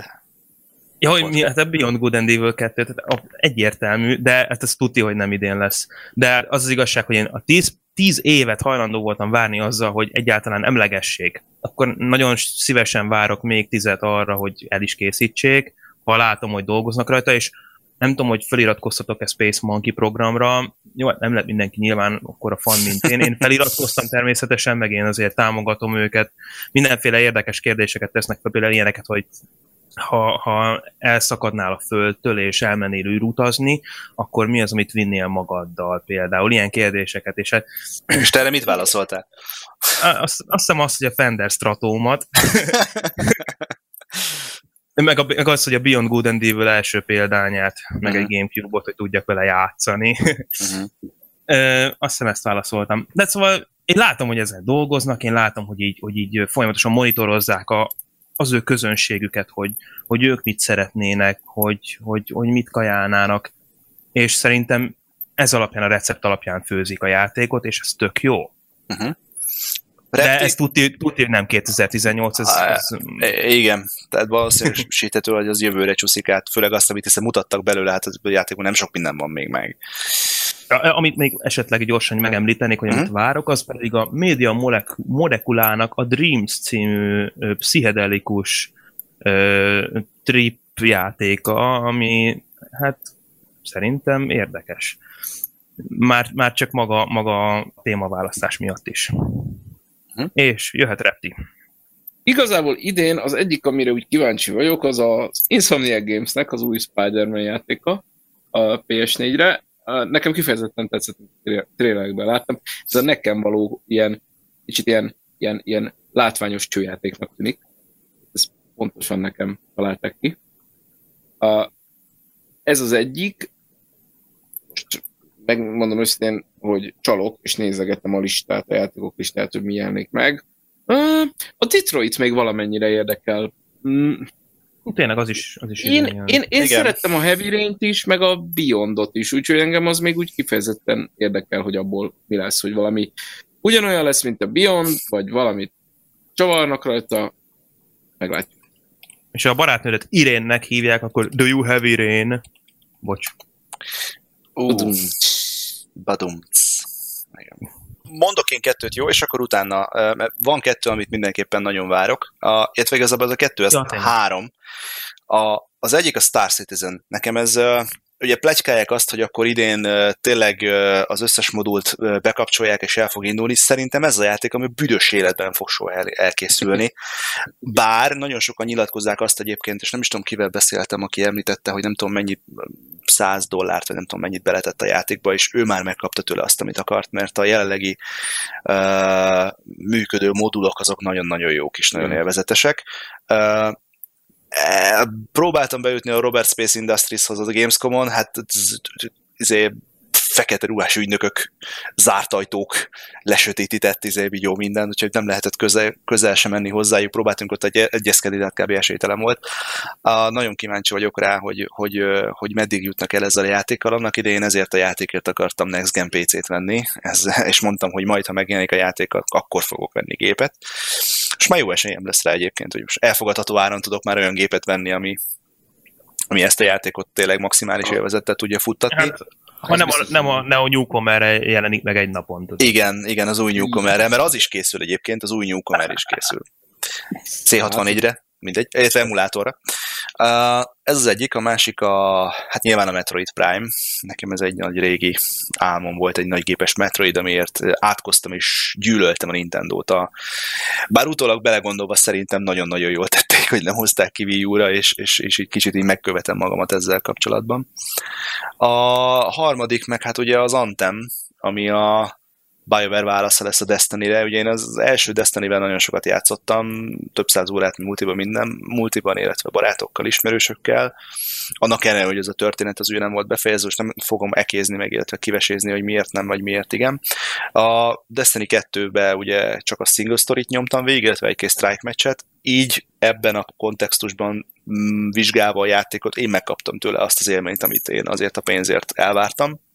Se többet, se kevesebbet, úgyhogy ezzel rendben van, de nagyon kíváncsi vagyok, hogy mi lesz az Anthem, ugyanis ennek a játéknak is a súlyát, illetve a BioWare, tehát BioWare-nek a vállát is nagy teher nyomja szerintem, mert ugye itt az Andromeda fiaskó után ez az a játék, aminek az Andromédának kellett volna lennie, ugye ez az a játék, amit az a csapat készít, aki az eredeti Mass Effect trilógián dolgozott, ugye az A csapat, és euh, félelmeim is vannak ezzel kapcsolatban, említettem is nektek már, hogy ez, a, ez az í á, illetve ilyen nagyon euh, pénzügyi tarhályunk, euh, lóvét és euh, hasonló dolgok nem biztos, hogy jó irányba viszik a játékipart. Nagyon remélem, hogy volt, lesz egy kis fék ezzel kapcsolatban, euh, és a játék is nagyon-nagyon jó lesz. Pont tegnap linkeltem be nektek a a kis csatornánkra azt a narrátoros uh, in-game gameplay videót, amelyben tényleg látszik, hogy ez a játék. Persze mondtad, Repti, hogy igazából semmi kivetni való nincsen benne, úgy néz ki, mint az Uncharted, vagy ugyanaz a szint kb. De hogy nagyon jól össze van rakva a setup, legalábbis az, ami látszik belőle, aztán majd meglátjuk, hogy milyen lesz maga a játék. Én ezt a játékot várom, kíváncsi vagyok rá, nem mondom, hogy repdesek, de, de, de kíváncsian várom. Felé állnak az antemnáid. Az an- antemnáid. Nekem is eszembe jutott, de gondoltam nem. Ez az an- a- antemnáid, igen, az antem felé, felé igen. Tendálnak. Én tényleg kíváncsi vagyok erre, mert eléggé meg van tépázva ennek a cégnek a renoméja, az igazság szerintem az elmúlt uh, pár évben. Uh, ez igazából kétezer-tizenhétben történt ez a mélyrepülés, de ugye korábban ugye elkészték őket a Dragon Age kettő miatt, aztán az az Inquisition valamennyire kiküszöbölte a csorbát, ami egyébként szerintem egy nagyon-nagyon jó játék volt. Uh, és ugye készül a Dragon Age-nek a folytatása is, amit a listába bele se írtak, hiszen még hivatalosan nincsen bejelentve, a bejelentéssel azt hiszem az idei évet célozta meg a BioWare, ami annyit jelent, hogy az idén meg sem fog jelenni. Uh, úgyhogy, uh, úgyhogy marad az Anthem. Be- bejelentették, hogy az idén fogják bejelenteni. Valami ilyesmi, igen. De tényleg nagyon sok jó játék megjelenik. Tehát ugye lesz itt a Sea of Thieves, ami ugye nagyon régóta már kint kéne, hogy legyen ugye az Xbox uh, exkluzív, Xbox Windows, azt hiszem, nem? Talán. Így van. Igen. Xbox, hát ugye az, az, az a Microsoft exkluzív. Aztán jön egy Kingdom Hearts három. Aztán elvileg a Shenmue, a közösség, a közösségi finanszírozásban a Shenmue-nak is meg kéne. A Kingdom Hearts három? Vagy volt valami két és két egész nyolc vagy nem? Volt valami, valami, volt valami két egész öt vagy valami ilyesmi. Ez nagyon sok tizedes törtes. A japán er pé gék olyan tökéletesen követhetetlenek, a tizenhárom egész hatvanhárom Turbo iksz e online editionjeikkel, de tényleg elképesztő. A Kingdom Hearts-ra én úgy vagyok, hogy le kéne tolni az első nyolc részt, és mert állítólag úgy kapcsolódnak egymáshoz, hogy hogyha, le, hogyha jó, a közepén... Nem, nem árom. nem, nem, nem, mert van egy csomó spin-off, tehát van, van Game Boy Advance, és, és mindegyik más gépen van Game Boy Advance-es spin-off, van dé es es, van három dé es es, van pé es pés, a két számozott rész pé es kettő, szóval így... Azt, azt hiszem, hogy ez a játék lesz az a játék, amihez nekem lövésem nem lesz, tehát nem vagyok hajlandó ennyi időt az életemből áldozni arra, hogy egy sorozattal így a up-to-date legyek, vagy napra kész legyek. Főleg semmi úgy, három... Semmi háromtól meg, ja, bocsánat, belevágtam azt, semmi háromtól meg fosok, nem tudom, szerintem, szerintem ez a beégés lesz belőle. Igen, és nagyon csúnya, mint a rohadás legény. Biztos, de a gameplay biztos jó lett. Aztán lesz még itt Red Dead Redemption kettőn, gyerekek, ami azért, nem tudom, ti az elsővel játszottatok, én, nekem nagyon tetszett az a játék, eleve így a vadnyugati feeling, ugye a Call of Juarez után jó volt. Én, én nem vagyok oda vagyok az istőség, de, de, de a Red Dead jó játék, ez tényes való. Picit játszottam csak vele, de tetszett, amit láttam. Menni kellett egy lóval, és volt rajta egy karakter is. Ilyen. Aki kovboly. Egy ilyen kovboy, igen. És nem, nem, nem a kis Laci, hanem a... Ha, és nem is Edith Lajos. Aztán, igen, aztán lesz itt például a Dontnak is játéka, ugye kettőt is pletyóznak, az egyik ugye a Life is Strange-nek a, a második része, ugye a Before of the Stormot most zárták le. Nekem ez friss élmény, a Before of the Stormot most kezdem, az eredeti Life is Strange-t azt most fejeztem be, uh, nagyon meghatározó volt számomra ebben az évben ez a játék. Um, Viszont ennek a csapatnak készül egy másik játéka is, ugye a Vampyr, ami egy ilyen viktoriánus korban játszódó ilyen, ilyen Vampyr thriller lesz. Erre kíváncsi vagyok egyébként. Föl, föl, fölcsigázta, fölcsigázta a kíváncsiságomat. Aztán persze sok más érdekesség is be fog futni. Meglátjuk, meglátjuk. Psyonauts kettő, Last of Us, Pillars of Eternity kettő, ezek mind olyan játékok, amelyek érdekelni fognak.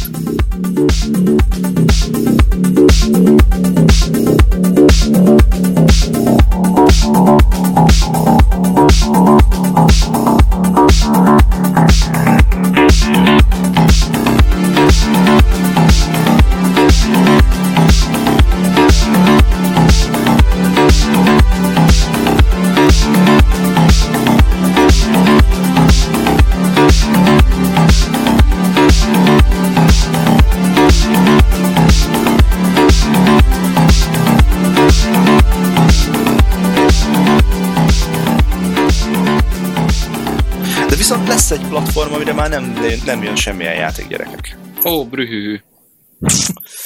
A földet rá, a földet rá rovatunk, srácok. Visszatérő Ebbe... vendégünk a földet rá rovatban. A Kinect. Ugyanis és a dupla is... temetés. Így van, és az ők is izé, kilógó hozzátartozói.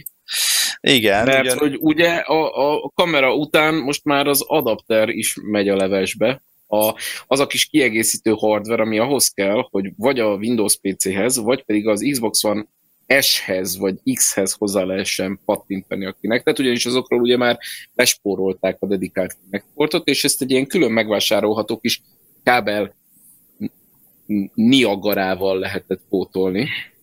Na most ezt sem gyártják többet, úgyhogy...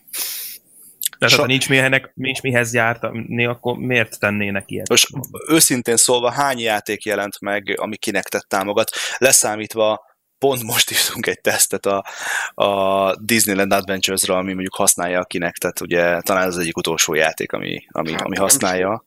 Nem de mennyi jelent meg rá? Nem tudom, nagyon kevés. Nagyon van a, a, a Kinect Sportsnak volt egy, egy vanos verziója talán? Vagy valami ilyesmi volt, valami, valami rare fejlesztés, nem? És ez mekkora blama más srácok így utólag visszagondolva, hogy emlékezzetek rá, hogy amikor az Xbox One megjelent a premierkor, hogy csak kinektes szenzoros gép, meg mit tudom én, és akkor eltelik pár év, és, és temetik a temetik a, a... majdnem a platformot nyírta ki. Letolták a torkodon a száz dolláros kiegészítőt, mint kötelező kellék. Nem volt szép. Igen, hát elég szomorú. Egyébként mindjárt... Úgyhogy valószínűleg tartom, hogy a Kinect egyébként, ahogy te is említetted a múltkor, mondottad volt, hogy az egyéb nem videójátékos felhasználási területeken lehet, hogy sokkal nagyobb a bérokra tör. Igen. Egyébként most nézem, körülbelül olyan húsz darab játék van összesen, ami Kinect vé kettőre készült. Tehát Xbox One-on. Több, mint amire számítottam. Én tízre satszoltam volna, de ezek szerint a húsz az duplája. Várjátok egy picit. Jó, de hát van, voltak a videójáték történelemben hasonló bukók, meg fiaskók, hát ugye emlékezzünk rá. Most egy... Legyen el magam, tíz darabról van szó, csak rossz oszlopot néztem, beleszámoltam a, a nem van exkluzív játékokat is. Akkor jó satszoltam. Nagyjából. De megjelentek azok, tehát te, több mint tíz jelent meg, ami működött a, a Xbox One-os Kinecttel, de tíz olyan volt, ami csak arra. Uh-huh. Hát ez nem túl sok. Igen, most úgy látszik, hogy nem is tudom, talán pont a Eurogamer hozott le egy cikket, hogy... de ez most nem biztos, nem biztos, hogy jó, hogy ők voltak, hogy a, pont erről szólt, hogy a Kinectet egy, egy londoni kiállításon látták mostanában. Egy nagyon-nagyon szép ö, installációban használják, és hogy tényleg, hogy oh. itt működik igazán a dolog. Voltunk uh, tavaly Londonban, és a uh, London Eye mellett, ugye a nagy óriáskék mellett van a Sea Life, ugye a London Akvárium, az egy ilyen óriási komplexum, és hát ott éppen akkor húztak föl egy új installációt, már bemehettünk megtekinteni, a, a pingvinek, illetve az, az ilyen uh, sarköri állatok uh, területére ilyen uh, kinektes interaktív játékokat raktak ki. Hm. És, uh, és, és nagyon-nagyon jó volt látni, hogy ott is találkoztunk ilyesmivel. Meg hát ott láttam igazából a a Star Wars Battle Podot, ha minden igaz, abból csak pár darab van a világon, és ott volt kint egy, ez egy ilyen beülős, kokpites Star Wars racer játék. Ezt csak így mellékesen megjegyzem, mert úgy, amikor kijöttünk, ott volt a Namco Center, vagy Namco Múzeum, konkrétan a Sea Life mellett, és így bementem, és tele volt Namco szimulátorokkal, és ott volt ez a Star Wars Battle Pod. Na mindegy, vissza visszatérve, tehát ott, ott volt a Kinect így ilyen premier plánéban beállítva, hogy középre, és tényleg ilyen interaktív uh, szoftvereket írtak rá. Nálunk a cégnél is volt egyébként, tehát uh, amerikai cégnél dolgozom, és uh, voltak ilyen uh, um, nagy ilyen partik, meg ilyen mindenféle egyéb ilyen meetingek, ilyesmik, amikor a cégnek az ilyen interaktív termékeit, azokat ilyen kinektes megvalósításból lehetett így uh, demózni. Úgyhogy nem, nem egyet láttam már én sem példát ezekre. És most például Magyarországon is legutóbb a karácsony után, húsz, hogy olyan, december huszonhatodikától volt egy négy, négy napig, azt hiszem, vagy öt napig futó színházi előadás.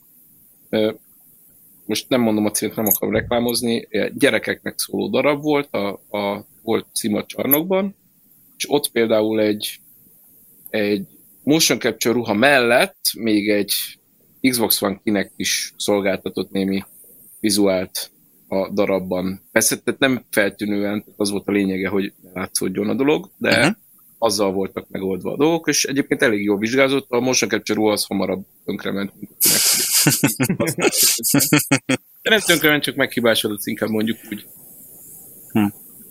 Egészen, egészen stabilnak bizonyult a Kinect-es Kinect technológia. A technológia. Vajon ez is harmincöt évig bírni fogja, srácok? Ez csak azért mondom, mert megpróbálom átvezetni a következő témánkat, mert eléggé vészesen fogy az időnk. A retrozóna, vagy a retro sarkunkban én két érdekességet gyűjtöttem össze. Az első az a, azért mondtam a harmincöt évet, mert az első bejegyzésünk az egy harmincöt éves platformon tette tiszteletét, és az nem más, mint a Sam's Journey, ami a C hatvannégy-en minden idők legimpozása platformjáték a címet érdemelte ki nagyon-nagyon rövid idő alatt. A, ez a játék egyébként megrendelhető, hivatalos fizikai formában elérhető, és a linkeket majd be fogjuk dobni a podcast adásunk alá.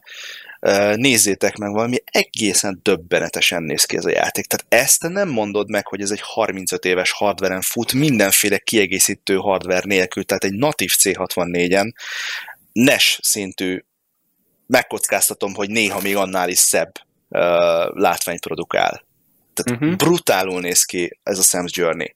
És annyit kell tudni róla, hogy uh, hát ezt a Protovision adja ki, ő a kiadója, akik egyébként is ilyen homebrew, illetve ilyen egyéb finanszírozású régi retro platformokra érkező játékokat jelentetnek meg.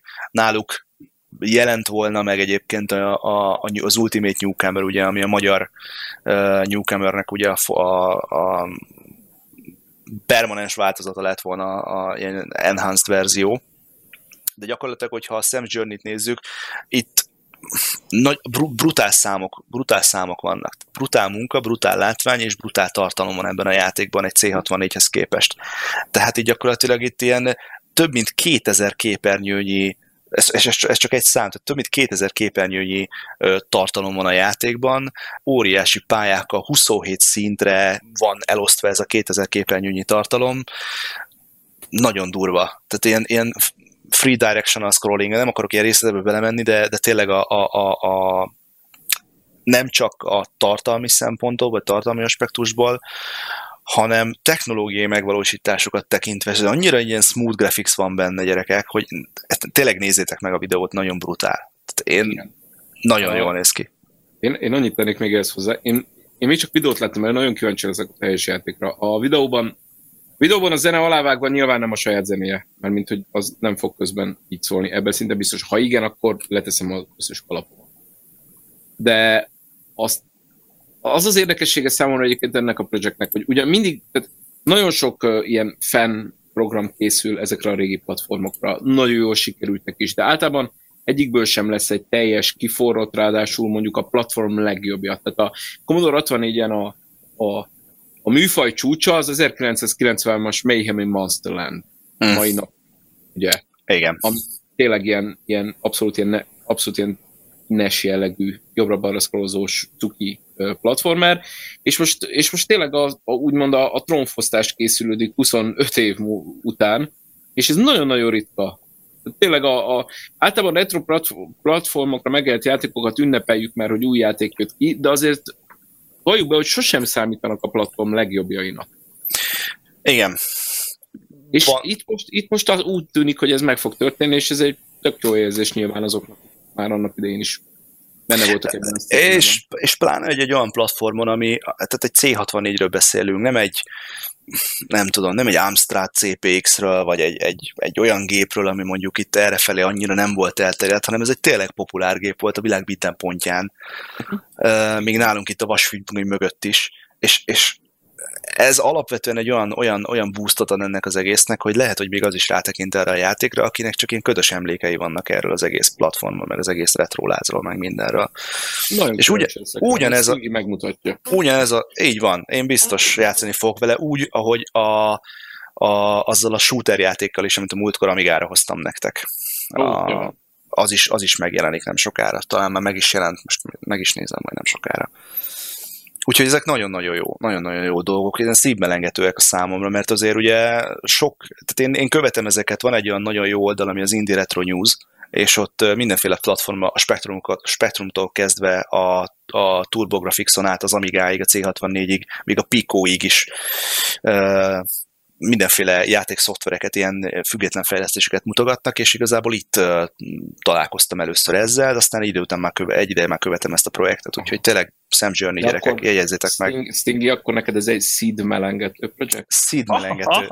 Egy seed-melengető projekt lesz, igen. Olyannyira, hogy én meg is rendeltem. Úgy vagyok vele, hogy én egyébként a Dreamcast-es játékokat is meg szoktam rendelgetni. Ott is ugye arról beszélünk, ugye, hogy ezt a gépet eltemették a kétezres évek elején, és még tavaly is, meg tavaly is jöttek ki rá olyan játékok, mert azt mondom, hogy azt a élet, gyerekek, ez nagyon jól néz ki. Bár általában ugye itt a, a halál utáni élet a Dreamcast-nél főleg a shooterek világából jön ki, az arcade shooterekből, de mivel ez kedves a számomra, ez a platform, ez a, ez a, ez a zsáner, genre, ezért, ezért ezeket bezsákoltam így. Ehhez én már csak azt tenném hozzá, hogy mindenki menjen fel a YouTube-ra, és keresen rá arra, hogy Limbo C hatvannégy. Így van. Igen, ha már a Sam Journey-ről beszéltünk. Videóról. Igen, a Sam Journey-ről beszéltünk, akkor már erről is érdemes lenne. Mindenki nézze, nézze meg, aztán viduljon egyet rajta, mert jó pofa. Igazából ezt egy, egy Bladed-es alkalmazott készíti, ezt a downportot. Nagyon szép egyébként, amit látunk, tehát így, sőt, nem azt, hogy nagyon szép, hanem abszolút ilyen, ilyen megdöbbentő, hogy baszki, ez a Limbo, tehát, és C hatvannégy-en. És úristen, de mondta, hogy hát nem kellett tőle csodát várni, mert igazából ez egy ilyen hobbi projekt neki, ilyen húsz éves terv, és szabad idejében csinálgatja, amellett, hogy ugye ők, ők most valami egészen máson dolgoznak, és tehát ez csak egy ilyen kis érdekesség, így haladgat vele, de nagyon megéri megnézni, mert, mert C hatvannégy-ből olyan dolgot hoz ki, amit még szerintem senki nem sose lát. Lehet tudni, a Prince of Persia is kijött C hatvannégy. Hm. Ne, van rá Guitar Hero is. Minden van C hatvannégyre. Hát jó, de a Guitar Hero nem teljesítmény, a Prince of Persia meg az. Hát az igaz, hogy lesz.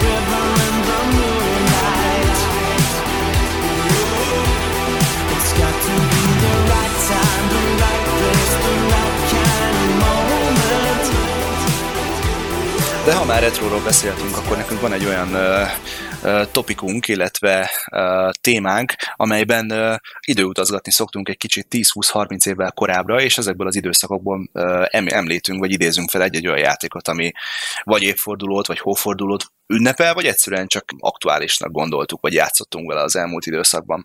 Srácok, szerintem kezdjük ezerkilencszázkilencvenhét helyett mondjuk kétezer-héttel, és akkor menjünk visszafelé, jó? Jó. Kevin, Kevin, neked van kilencvenhét helyett kétezer? december, december ez egy nagyon hálátlan hónap, mert nagyon ritka, amikor nagyobb megjelenés oda raknak a kedves kiadók, és ezért én csalni fogok, mert én kétezer, nem kilencven, hanem kétezer-nyolc januárjában fogok grabbelni egy, egy mégpedig egy No More Heroes nevezetű játékot, ami Suda Goichi-nak a Killer Seven követő játéka, és sokat vártam tőle. A, a debil karakterek és a debil történet az nagyon megvolt, meg, meg az egész mindfuck dolog, hogy fénykardos, főhős, a bosszok azok szerintem zseniálisak voltak, egy üres stadionnak énekelgető, nem emlékszem a nevére a srácnak, de ilyen, ilyen pornóbajszos bácsitól kezdve a, a, a nagymamáig, aki... akinek egy Tesco-s kocsiban, vagy nem is Tesco-s kocsi volt, hanem, hanem egy ilyen kis babakocsiban ott figyelt egy gigantikus atomarzenál. Szóval nagyon, nagyon, nagyon beteg, nagyon beteg bosszok voltak benne, nagyon szerettem. Egyébként maga a gameplay az nem túl izmos, tehát elég repetitív, a harcmechanika elég alap, tehát de nem is az volt a lényeg, hanem az, az óriási mindfuckok, amik, amik jöttek egymás után, hogy hogy baseballozni kellett a fénykarddal, meg, ilyen, meg, meg úgy tudtad feltölteni a fénykardot, hogy ilyen hokizó mozdulatokat kellett tenned a vímotyival, és, és attól töltött fel a fénykardattól, kaptál energiát, akkor minden boss előtt volt egy telefonhívás, amivel a, a vímotyiból jött ki a hang, és a, tehát ott onnan felhívott a barátnőd, és akkor ott, ott oda tartottad a fejedhez a vímotyit, és a kis hangszóróból ott, ott mint a telefonáltál volna, ott, uh-huh. ott, ott történtek ilyenek, és ezek ilyen, ilyen akkoriban, akkoriban tök érdekes dolgok voltak. Az egy, az egy jó poén volt, annak ellenére, hogy, hogy azért a Killer Seven után egy más kaliberre vágytam volna, tehát egy hasonlóra. Ez a, ez a teljesen komolytalan és fullbatolt kretén, ez, ez, ez egyébként nálam működött nagyon. kicsit áthallásom van nekem a No More Heroes és a Deadbeat Heroes között, mert néhány által is említett dolog az megtalálható ebben az indie játékban, amiről talán pár hónapja írtam, azt hiszem, tesztet a Gamerre. És elég érdekes dolgok. Most, ahogy így mesélted, így van közte párhuzam. Van közte párhuzam, nem is kevés. Rápillantok majd. Igen, kétezer-nyolcból én is hoztam valamit, a, méghozzá januárból. A dolog amiatt is érdekes, mert kicsit talán aktuális is. Most jelentették be, hogy készül remake vagy remaster a Burnout Paradise-ból, és az első Burnout Paradise az kétezer-nyolc januárjában jelent meg. Nekem én azt mondanám, hogy a Burnout három után nekem a Best of Arcade autós játék az a Burnout Paradise. Iszonyatosan sok jó emlékem van erről a játékról, főleg azért, mert nem sokkal korábban vette meg az első Xbox háromszázhatvanamat, és ezzel töménytelen mennyiségű órát játszottam multiplayerben is, singleplayerben is, imádtam a zenéjét, imádtam a, a, a nyers stílusát, imádtam a gyorsaságát, imádtam a kiszámíthatatlanságát, szóval nekem a Burnout Paradise az mai napig az egyik olyan játék, amely olyan kritériumra játék, ami, amire azt mondom, hogy nálam ez egy tíz per tízes cucc. És ölni tudnék egy, egy Burnout Paradise remake-ért, vagy egy folytatásért, esetleg egy, egy... Van még egy játék, ami hasonló stílusú, ami szintén nagyon tetszett, ez pedig a, a Split Second, de ott is ugye a stúdió az elhasalt időközben, pedig lett volna folytatása. De, de a Burnout Paradise-nak annak most úgy néz ki, hogy pé es négyre legalábbis készül egy remake-je, vagy remasterje, most pontosan nem emlékszem, ami valószínűleg egyébként jönni fog Xboxra, meg pé cére, meg minden egyéb másra, úgyhogy, úgyhogy hajrá! Repti, neked van valami kétezer-nyolcból? Ö, én vagy hétből? kétezer-nyolcból, nekem hétből én, én, én kicsit máshogy csaltam, mint ti. Én nem előre mentem, én inkább úgy döntöttem, hogy választok egyet kétezer-hétből, ami, ami eddig nem volt a listában, de, de meghatározó volt. Mégpedig szerintem nagyon. És ez a Halo három. A Hát ugye a Halo egy kettő az már egy döbbenetes siker volt Xbox. o gé Xboxon, már nem tudom, hogy kell mondani azt, hogy eredeti Xbox. Classic Box. Szóval a Classic... Classic... Classic... Na jó. Classic Boxon a Halo egy kettő az már ugye egy elég nagy siker volt. A, a Halo kettő az abszolút multiplayer Xbox Live támogatásával. A Halo egy pedig ugye a, annak idején a single player first person shootereket is eléggé megújítgatta. A Halo három volt az, amire, amire mindenki várt, mert ugye volt már új Xbox, kim volt az Xbox háromszázhatvan, láttuk már a, a teaser trailert, ugye, amikor ott megy a, a köpenyében, ott előre megáll a szakadék szélén, közben Cortana magyaráz, nagyon izgi volt, és aztán, és aztán kétezer-hétben megjelent a Halo három, és szerintem abszolút egyrészt hozta a várakozásokat, tehát egy, egy rohadt jó játék volt, minden szempontból jó volt a single player rész, a multi fantasztikusan jó, azóta is azt sírják vissza a játékosok, volt hozzá map editor, a Forge konzolon használható módon, szóval abszolút valahogy jó helyen volt jó időben, a Halo három az igazi zeitgeist volt, ugye. Uh-huh. És ezért én úgy gondoltam, hogy most nagyon nem mennék bele mélyen a dolgokba, de, de, de abszolút úgy gondolom, hogy ez a kétezer-hetes válogatásban szerepelnie kell egyszerűen ennek a játéknak is. És, és ugye nem tudtuk, hogy ez lesz a Bungie utolsó olyan Halo játék, ami a Master Chief a főszerep. Úgyhogy sniff. Igen.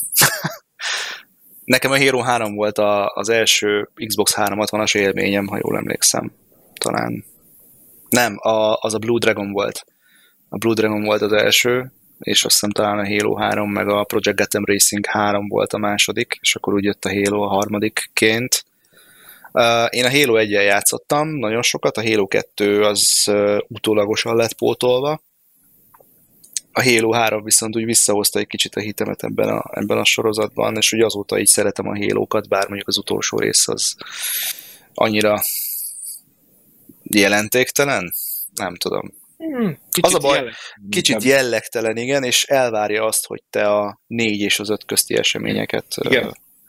elolvasd a könyvekben, képregényekben és minden másban, különben csak nézel, mint Rozi a moziba, hogy úristen, mi miért történik. Érthetetlen, hogy miért történnek a dolgok. Mi miért történik. Na de igen, de a Halo az tényleg, tényleg nagyon adta a három, úgyhogy kudosz. Ugorjunk kicsit vissza kilencvenhétre. Kevin, te fölkarcoltál egy Yoshi sztorit. Egyszerűen nem találtam, már látom. kilencvenhét december Yoshi sztori, és egy óriási csalódásról kell beszámolnom ez ügybe, mert egy Yoshi sztori egy olyan dolog, hogy nem tudok hova tenni egyszerűen. Yoshi egy nagy kedvenc karakterem a, a Nintendo kompániából, egy cukimuki dinoszaurusz, és gyerekeim is imádják meg minden, és, és ez egy Takashi Tezuka játék. Az a Tezuka, aki, aki Super Mario World-öt, meg, meg, meg Zelda Link to the Past-ot és Link's Awakening-eket rendezett, és csinált egy ilyen... Nem fogom, nem fogom szépíteni, csinált egy ilyen fosrakást, egyszerűen nem, nem értem, hogy, hogy, hogy annyira, annyira nem értettem azt a játékot, hogy, hogy, hogy ez számomra egy ilyen abszolút csalódás. Fogalmam sincs, hogy ez hogy sikerült ilyenre. Nem, nem a látványvilággal van a baj, nem a karakterre van a baj, hanem ez gyümölcs hamikázós játékmenet. Én ezt nem értem, ezt a játékot, szóval kétezer-tizenhét csalódása a Yoshi Story kilencvenhétből az időgép rovatunkban. Mondok akkor egy kevésbé csalódást is, jó? Én a Dungeon Keepert hoztam, mert... Az is zseniális. Mert az egy zseniális játék. Ez pont az ellentetje. Tehát a, a Bullfrog, amikor tehát se, először megtapasztalod azt, hogy milyen gonosznak lenni egy játékban, úgy igazán.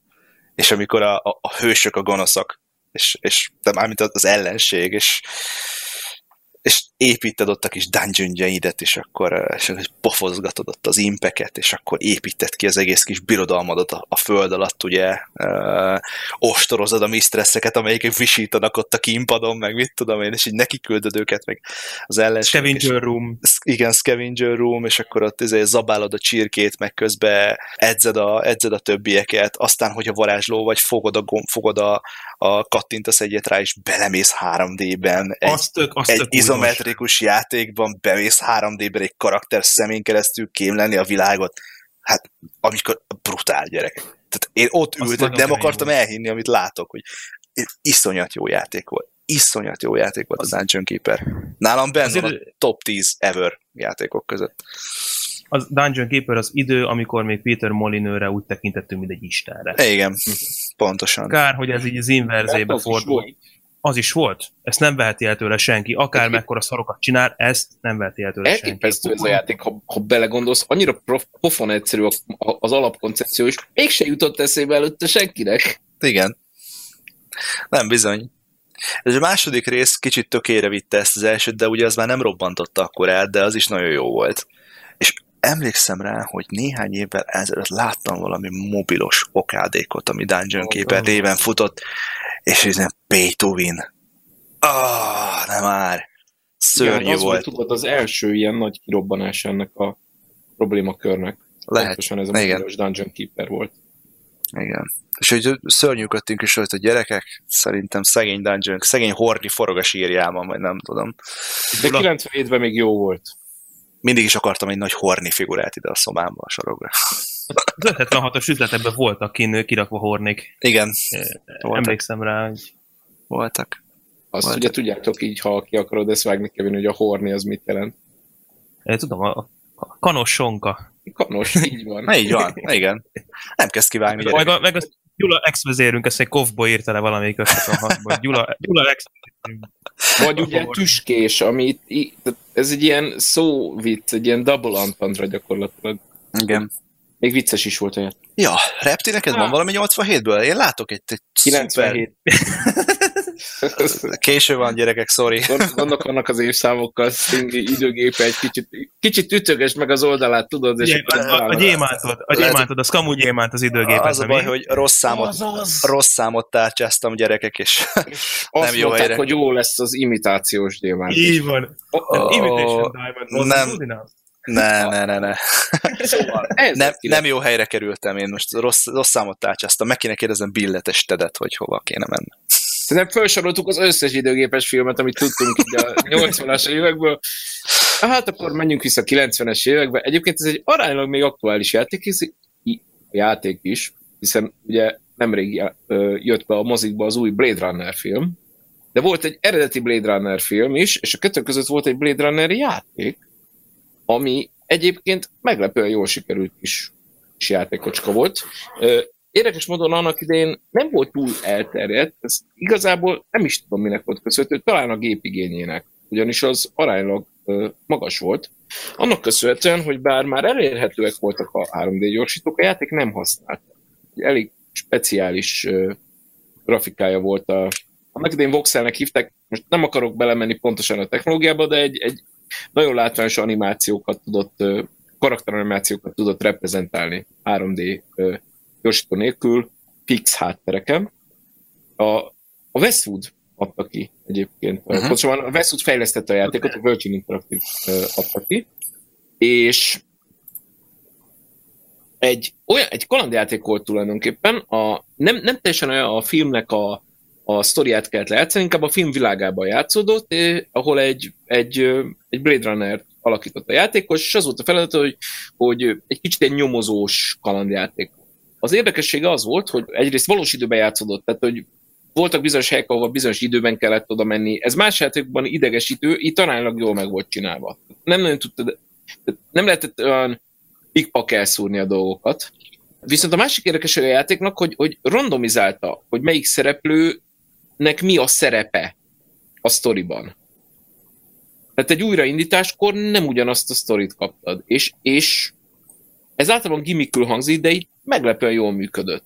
Ez egy nagyon, nagyon, nagyon jó kis játék volt. Szerintem a mai napig tök jól játszható, nem öregedett durván, a grafika sem. Én mindenkinek ajánlom, hogy ha hozzáfér, akkor, akkor próbálj nyomni vele egy menetet, mert, mert jó, jó kis játék. Nagyon régóta tervezem, hogy be akarom pótolni ezt a játékot. Mert mindig az ötvenhatos év, vagy Vári Zoli írt róla, ha jól emlékszem, és előttem van egyébként a cikk, hogy, hogy, hogy tök érdekes az, hogy, hogy random, hogy melyik szereplő lesz az, akit te keresel, meg ilyenek, és ez, ez tök érdekes. Meg a másik az, hogy a Westwood, ugye ők, ők real-time stratégia gyár, gyár voltak, ők ilyen Red Alert-eket, meg Command and Conquer-eket, és, és hogy milyen kalandjátékot tudnak csinálni, mint ahogy te is mondod, hogy tök jó. Nagyon kíváncsi vagyok arra a játékra, és egyszerűen tényleg ráveszem magam, és bepótolom, mert nagyon érdekes. Meg amúgy is Blade Runner rajongó vagyok, szóval abszolút, a setting, abszolút, setting is feküdni fogok valószínűleg. Igen, akárcsak én. Szóval nálam mindig ilyen, ilyen parkolópályán volt ez a játék, valamiért, nem tudom, hogy miért, talán azért, mert nem volt hozzá gépem éppen akkor, vagy valami mással játszottam, de ez lenne az az egyik játék, amit mondjuk egy lakatlan szigetre elvinnék magammal, csak hosszú ideig ott kéne lennem, és akkor lenne időm végigjátszani. Annál is inkább, mert a filmek is tetszettek, de abszolút. Na, harminc év, srácok, nyolcvanhét. Mi történt nyolcvanhétben? Mondjuk én mondok egyet, jó kezdek én. Első Mega Man en e es-re. Vagy mondhatnánk a, akár az első Metal Gear-t, vagy az első Final Fantasy-t is. A Metal Gear az em es iksz verzió? Nem, azt hiszem a Famicomos, Famicomos Metal Gear. Metal Gear az, már, az, már, az már egy ö, másik fajta Metal Gear volt, mint az em es iksz-es, ha jól tudom. Ugye? Igen. És a, az em es iksz-es volt az eredeti, az volt a Kojima féle. Így van. És a, a Kon- Konami pedig ö, valakivel leportoltatta en e es-re, és a, az első jelenet például totál más. Az első Igen. jelenet a en e es-es verzióban ö, az, hogy helikopterrel ledobnak a dzsungelba, a, a, az em es iksz-es az eredeti, meg, mint a Metal Gear Solid, hogy beúszik Snake a A, be, beinfiltrálódik a nem is tudom milyen helyszínre. Szóval, és állítólag a Kojima az eléggé keményen lázadt is az ellen, a en e es verzió ellen, mert hogy az nem az ő, az nem az ő Metal Gear-je. Nekem megvan ez a en e es verzió, próbálgattam, szerintem borzalmasan rosszul öregedett, és követelték sokan a, még a Kojimás időben a A, a Konamit a, a, arra, hogy, hogy na hát akkor jó volna ezt így gatyába rázni és csinálni belőle valami tisztességes reméket, sőt, még valami rajongói remake volt is ö, munkálatban, de a Konami, Konami segbe rúgta a dolgot, úgyhogy igazából nem ebből lesz soha semmi. Igen, igen, pontosan így van, ahogy mondod. A, a jól emlékszem, talán nekem meg is van még nesre. Na majd megnézzük, hogy ez pontosan milyen, mert vannak, vannak emlékeim erről, de, de már nem, nem, olyan, nem olyan tiszták. Nem mostanában volt. És utána ellenben... csináltak Nesre még egy Metal Geart, ami az aztán tényleg a Kojimának semmi, de semmi köze volt, még talán nem is tudott róla, vagy a franc tudja. A Snake's Revenge. Voltak ilyen, vagy... vad, voltak ilyen vadhajtások, igen, a igen. Metal Gear-rel kapcsolatban. Viszont a Mega Man az a, azért érdekes ebben a e, kontextusban, mert a Capcom a a Mega Man franchise, tehát nyolcvanhét decemberében jelent meg ez a játék, ugye az első Mega Man N E S-re. Korábban főként arcade játékokat gyártott, és egy nagyon kicsi csapat készítette el a Mega Man-t N E S-re, és ezzel léptek be ők igazából úgy, úgy igazán a, a, a home console marketre. Úgyhogy ezért is érdekes az a játék. Egyébként Keiji Inafune is benne van, artisek között szerepel, úgyhogy... Igen, az eredetiben benne volt ő is. Bizony, bizony, benne volt, igen. És hát ugye mindannyian tudjuk, hogy a Mega Man az micsoda szuper. Uh, legalábbis az első Mega Man-ek mennyire, mennyire jó játékok voltak. Úgyhogy, az X-ek is nagyon jó. Az X-ek is nagyon jók voltak, igen. Igen. Final Fantasy meg egy, egy ilyen tök érdekes sztori, hogy nem tudom, ezt biztos sokan ismerik, de azért gyorsan elmondom, hogy, hogy ez valóban a végső fantáziája lett volna a Square-nek, illetve Hironobu Sakaguchi-nak, aki... akik többféle játékkal bepróbálkoztak, és egyik se jött össze, és ezt így csak úgy dacból, na, akkor csinálunk egy utolsót, aztán megyek rappelni, olyan meg a hatvannégy videóban volt, hogy megyünk, csinálunk hip-hopot, és, és ez pedig bejött nekik. Egy, ez egy ilyen, mint egy ilyen utolsó fantázia, fantazma, az bejött, és azóta is, hát nem azt mondom, hogy töretlen a, a, a sorozatnak a sikere, de egyébként az első nagy jé er pé gé robbanás, az pont egy Final Fantasy cím hozta el, úgyhogy Úgyhogy ez egy, nem, egy, nem egy olyan cím, amelyet el lehet menni. Én mondjuk soha nem játszottam az első Final Fantasy-vel, őszintén szóval nem is tervezem már, szerintem nem, nem feküdne már annyira. A en e es Mini-n azon nincsen rajta az első rész? Nem, nem tudom. A en e es Mini-n rajta van a hatodik, azt mindenképpen szeretném pótolni, hmm. mert az nekem kimaradt, és sokak szerint a legjobb. A Final Fantasy hét az egy nagyon nagy szívszerelmem, és nem tudom, hogy hogyan tudná überelni, de egy próbát megér. Kipróbálhatod, nekem megvan a Final Fantasy N E S-re. Úgyhogy euh, én egyszer raktam be, és sikítva téptem ki ezt a játékot a gépből. Nem az én stílusom. Az egyetlen Final Fantasy, amivel játszottam, az a Final Fantasy nyolc. Illetve kett, volt több is, három, a hét, a nyolc, meg a kilenc, és ebből a nyolccal játszottam a legtöbbet. pé cén. Csúnyám, ne csúnyámbakat mondok, igaz? Mondjuk valami szépet, mondjuk valami szépet, Repti. Na hát, evezzünk egy kicsit komolyabb számítógépek vizeire, ahol szóba se kerülhet játékok klónozása. Ezért, ezért szeretnék a The Great Giana Sisters című, The Great Giana Sisters, attól függ, hogy szeretnék mondani, című játékról beszélni, ami egyáltalán nem hasonlított a Super Mario Brothers-re, hanem pont ugyanaz volt. Uh, itthon, itthon egyébként valószínűleg egy kicsit ismertebb uh, játék. Talán, egyébként én megkockáztatom, annak idején még a Mario-nál is ismertebb volt, mert hogy ugye a cé hatvannégyhez egy kicsit valahogy úgy tűnt, hogy, hogy, hogy, hogy szélesebb körű hozzáférés van. Európában a... inkább, én azt mondanám. Én, hát én kifejezetten itthonra mondom, tehát hogy lehet, hogy az Európában nem volt Dévényi Tiborja. Ez, ez mondjuk... Fegyvertény. Ez mondjuk, ezzel nem tudok vitatkozni. De, de, de nem, is, nem is azért, igazából ezzel csak azt akarom mondani, hogy fogalmunk nem volt legtöbbünknek, hogy létezik már egy ilyen játék, amit igen szépen lenyúltak német barátaink. Ugye a Great Giana Sisters az a játék, ahol, ahol a, egy kislányjal kellett egy pályán, egy jobbra szkrólozódó pályán végigmenni, ahol a fejével kellett mindenféle sziklákba belefejelni, meg fölvenni power-upokat, meg jöttek szörnyek, amiknek a fejükre rá lehetett ugrani, ez biztos marha ismerősen hangzik, és ez nem is véletlen. Mindezek mellett azért ez nagyon sokunknak, nagyon sokunk gyerekkorának a meghatározó élménye volt, főleg ugye egyrészt Chris Hülsbeck zenéje miatt, ami teljesen ikonikus szerintem, mai napig, és fantasztikusan jó, és sokat hozzátett a játékhoz. Másrészt meg, hát ugye Commodore hatvannégyre nem volt Super Mario Brothers, ezért, ezért tök jó, hogy volt egy hasonló játék, amivel, amivel mi is játszhattunk. A játék túl sokáig nem volt forgalomban, mert a Nintendo is megtudta, hogy létezik ilyen, ők meg annyira nem örültek neki, mint mi. De ezt tudod a sztorit egyébként? Mert ugye arról szóltak a pletykák, hogy a Nintendo az jogi lépéseket, tehát gyakorlatilag majdhogy nem a Time Warp-ra rárúgták az ajtót, hogy mégis ezt hozgépzelik, de valójában soha nem volt semmi nem jogi volt procedúra, nem van. volt per. Hanem így ugye van, felfedezte a sajtó, meg a, ugye a Nintendo is, meg hát ugye a, a mindenki, hogy hát nagyon nagy az a hasonlóság a Super Mario Brothers-nek az egyes pályájával, egyben az első pálya, az majdhogy nem ugyanaz. És azért maga, maga kezdte el leszedni, nem? A, a, hát meg a, a retailereket a Nintendo egy kicsit megszorongatta, hogy hát nem kéne kirakni a polcra egy ilyen játékot, és hát innentől kezdve ugye, de maga a Time Warp is elég gyorsan, tehát így, így, így úgymond kinyírták magukat pikpakka, hogy az első szó elhangzott. Úgyhogy nem, nem volt per belőle, igen gyorsan távozott a polcokra a Gianna Sisters, aminek egyébként a borítójára rá volt írva, hogy a, a, a testvérek már a múlté, tehát ilyeneket ráírtak a borítóra. Brothers are his... Én nem csodálom, hogy... És ráraktak egy ilyen szépen megrajzolt cicis nénit, igen.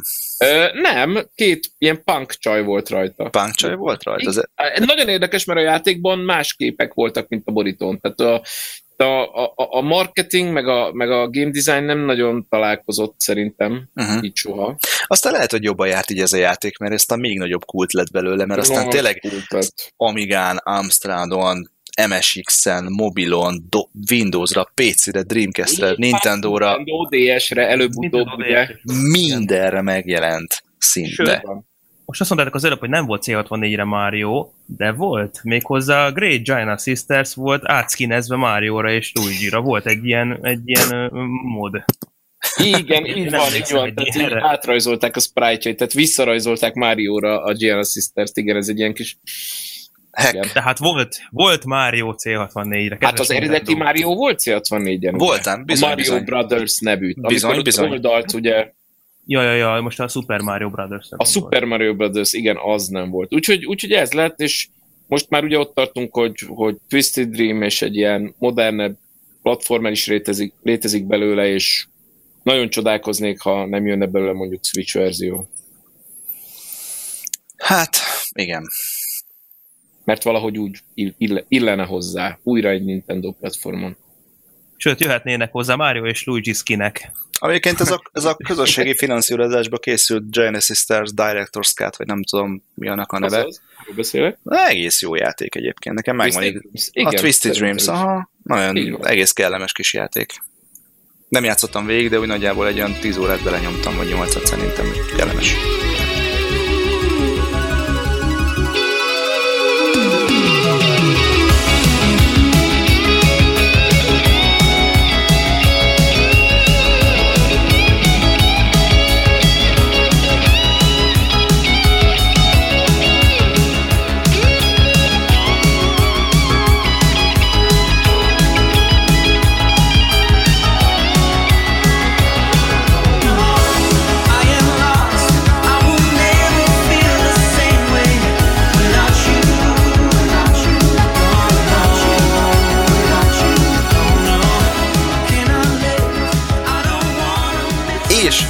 Az adásunk végéhez közeledve három kérdéssel még adósok vagyunk nektek, a, ugye a nyereményjátékunkhoz kapcsolódóan.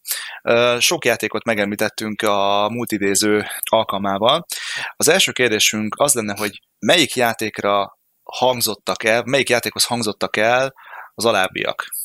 Sudagoichi, Nagymama és Babakocsi. Ez az első kérdés.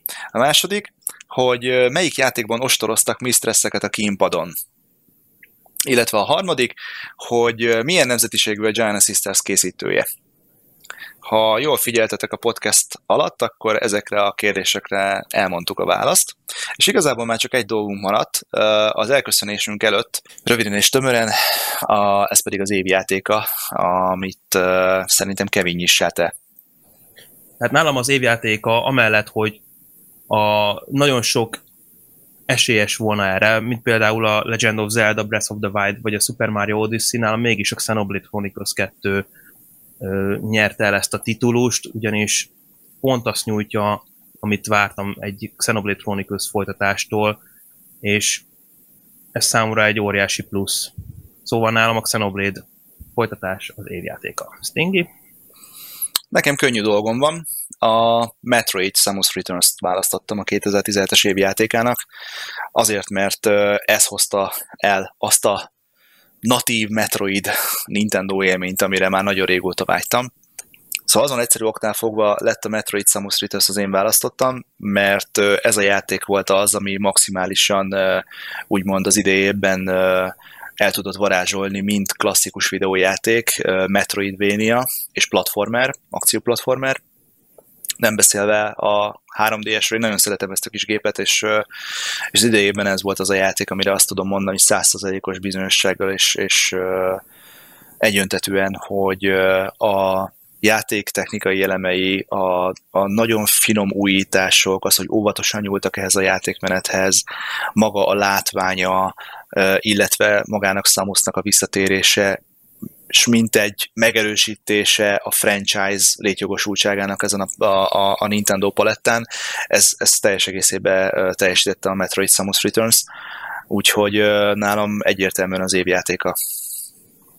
Repti? Hú, hát az én évjátékomat valószínűleg senki nem ismeri.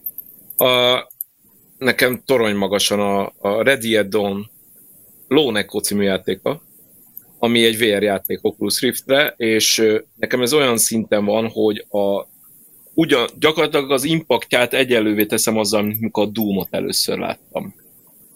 Ez egy olyan, szerintem olyan minőségű vé er játék, mindenkinek kötelezővé tenném, aki bármi szót mer szólni a vé erre, hogy ezzel játszon egy kicsit. Tökéletes irányítás, gyönyörű grafika, jó a játék, érdekesek a karakterek, tele van ilyen csak vé erben megoldható vé té ef pillanattal, thumbs up-olsz egy karakternek, mert épp olyanod van, nem azért, mert muszáj, csak mert olyanod van, mert épp megoldasz egy feladatot, és vissza thumbs up-ol neked.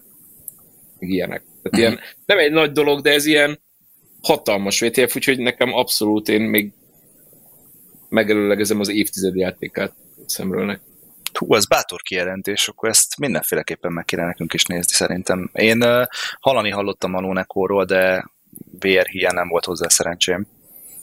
Úgyhogy... Igen, hát sajnos ez, ez egy így járt típusú játék. De ami késik, az eljön. Így van.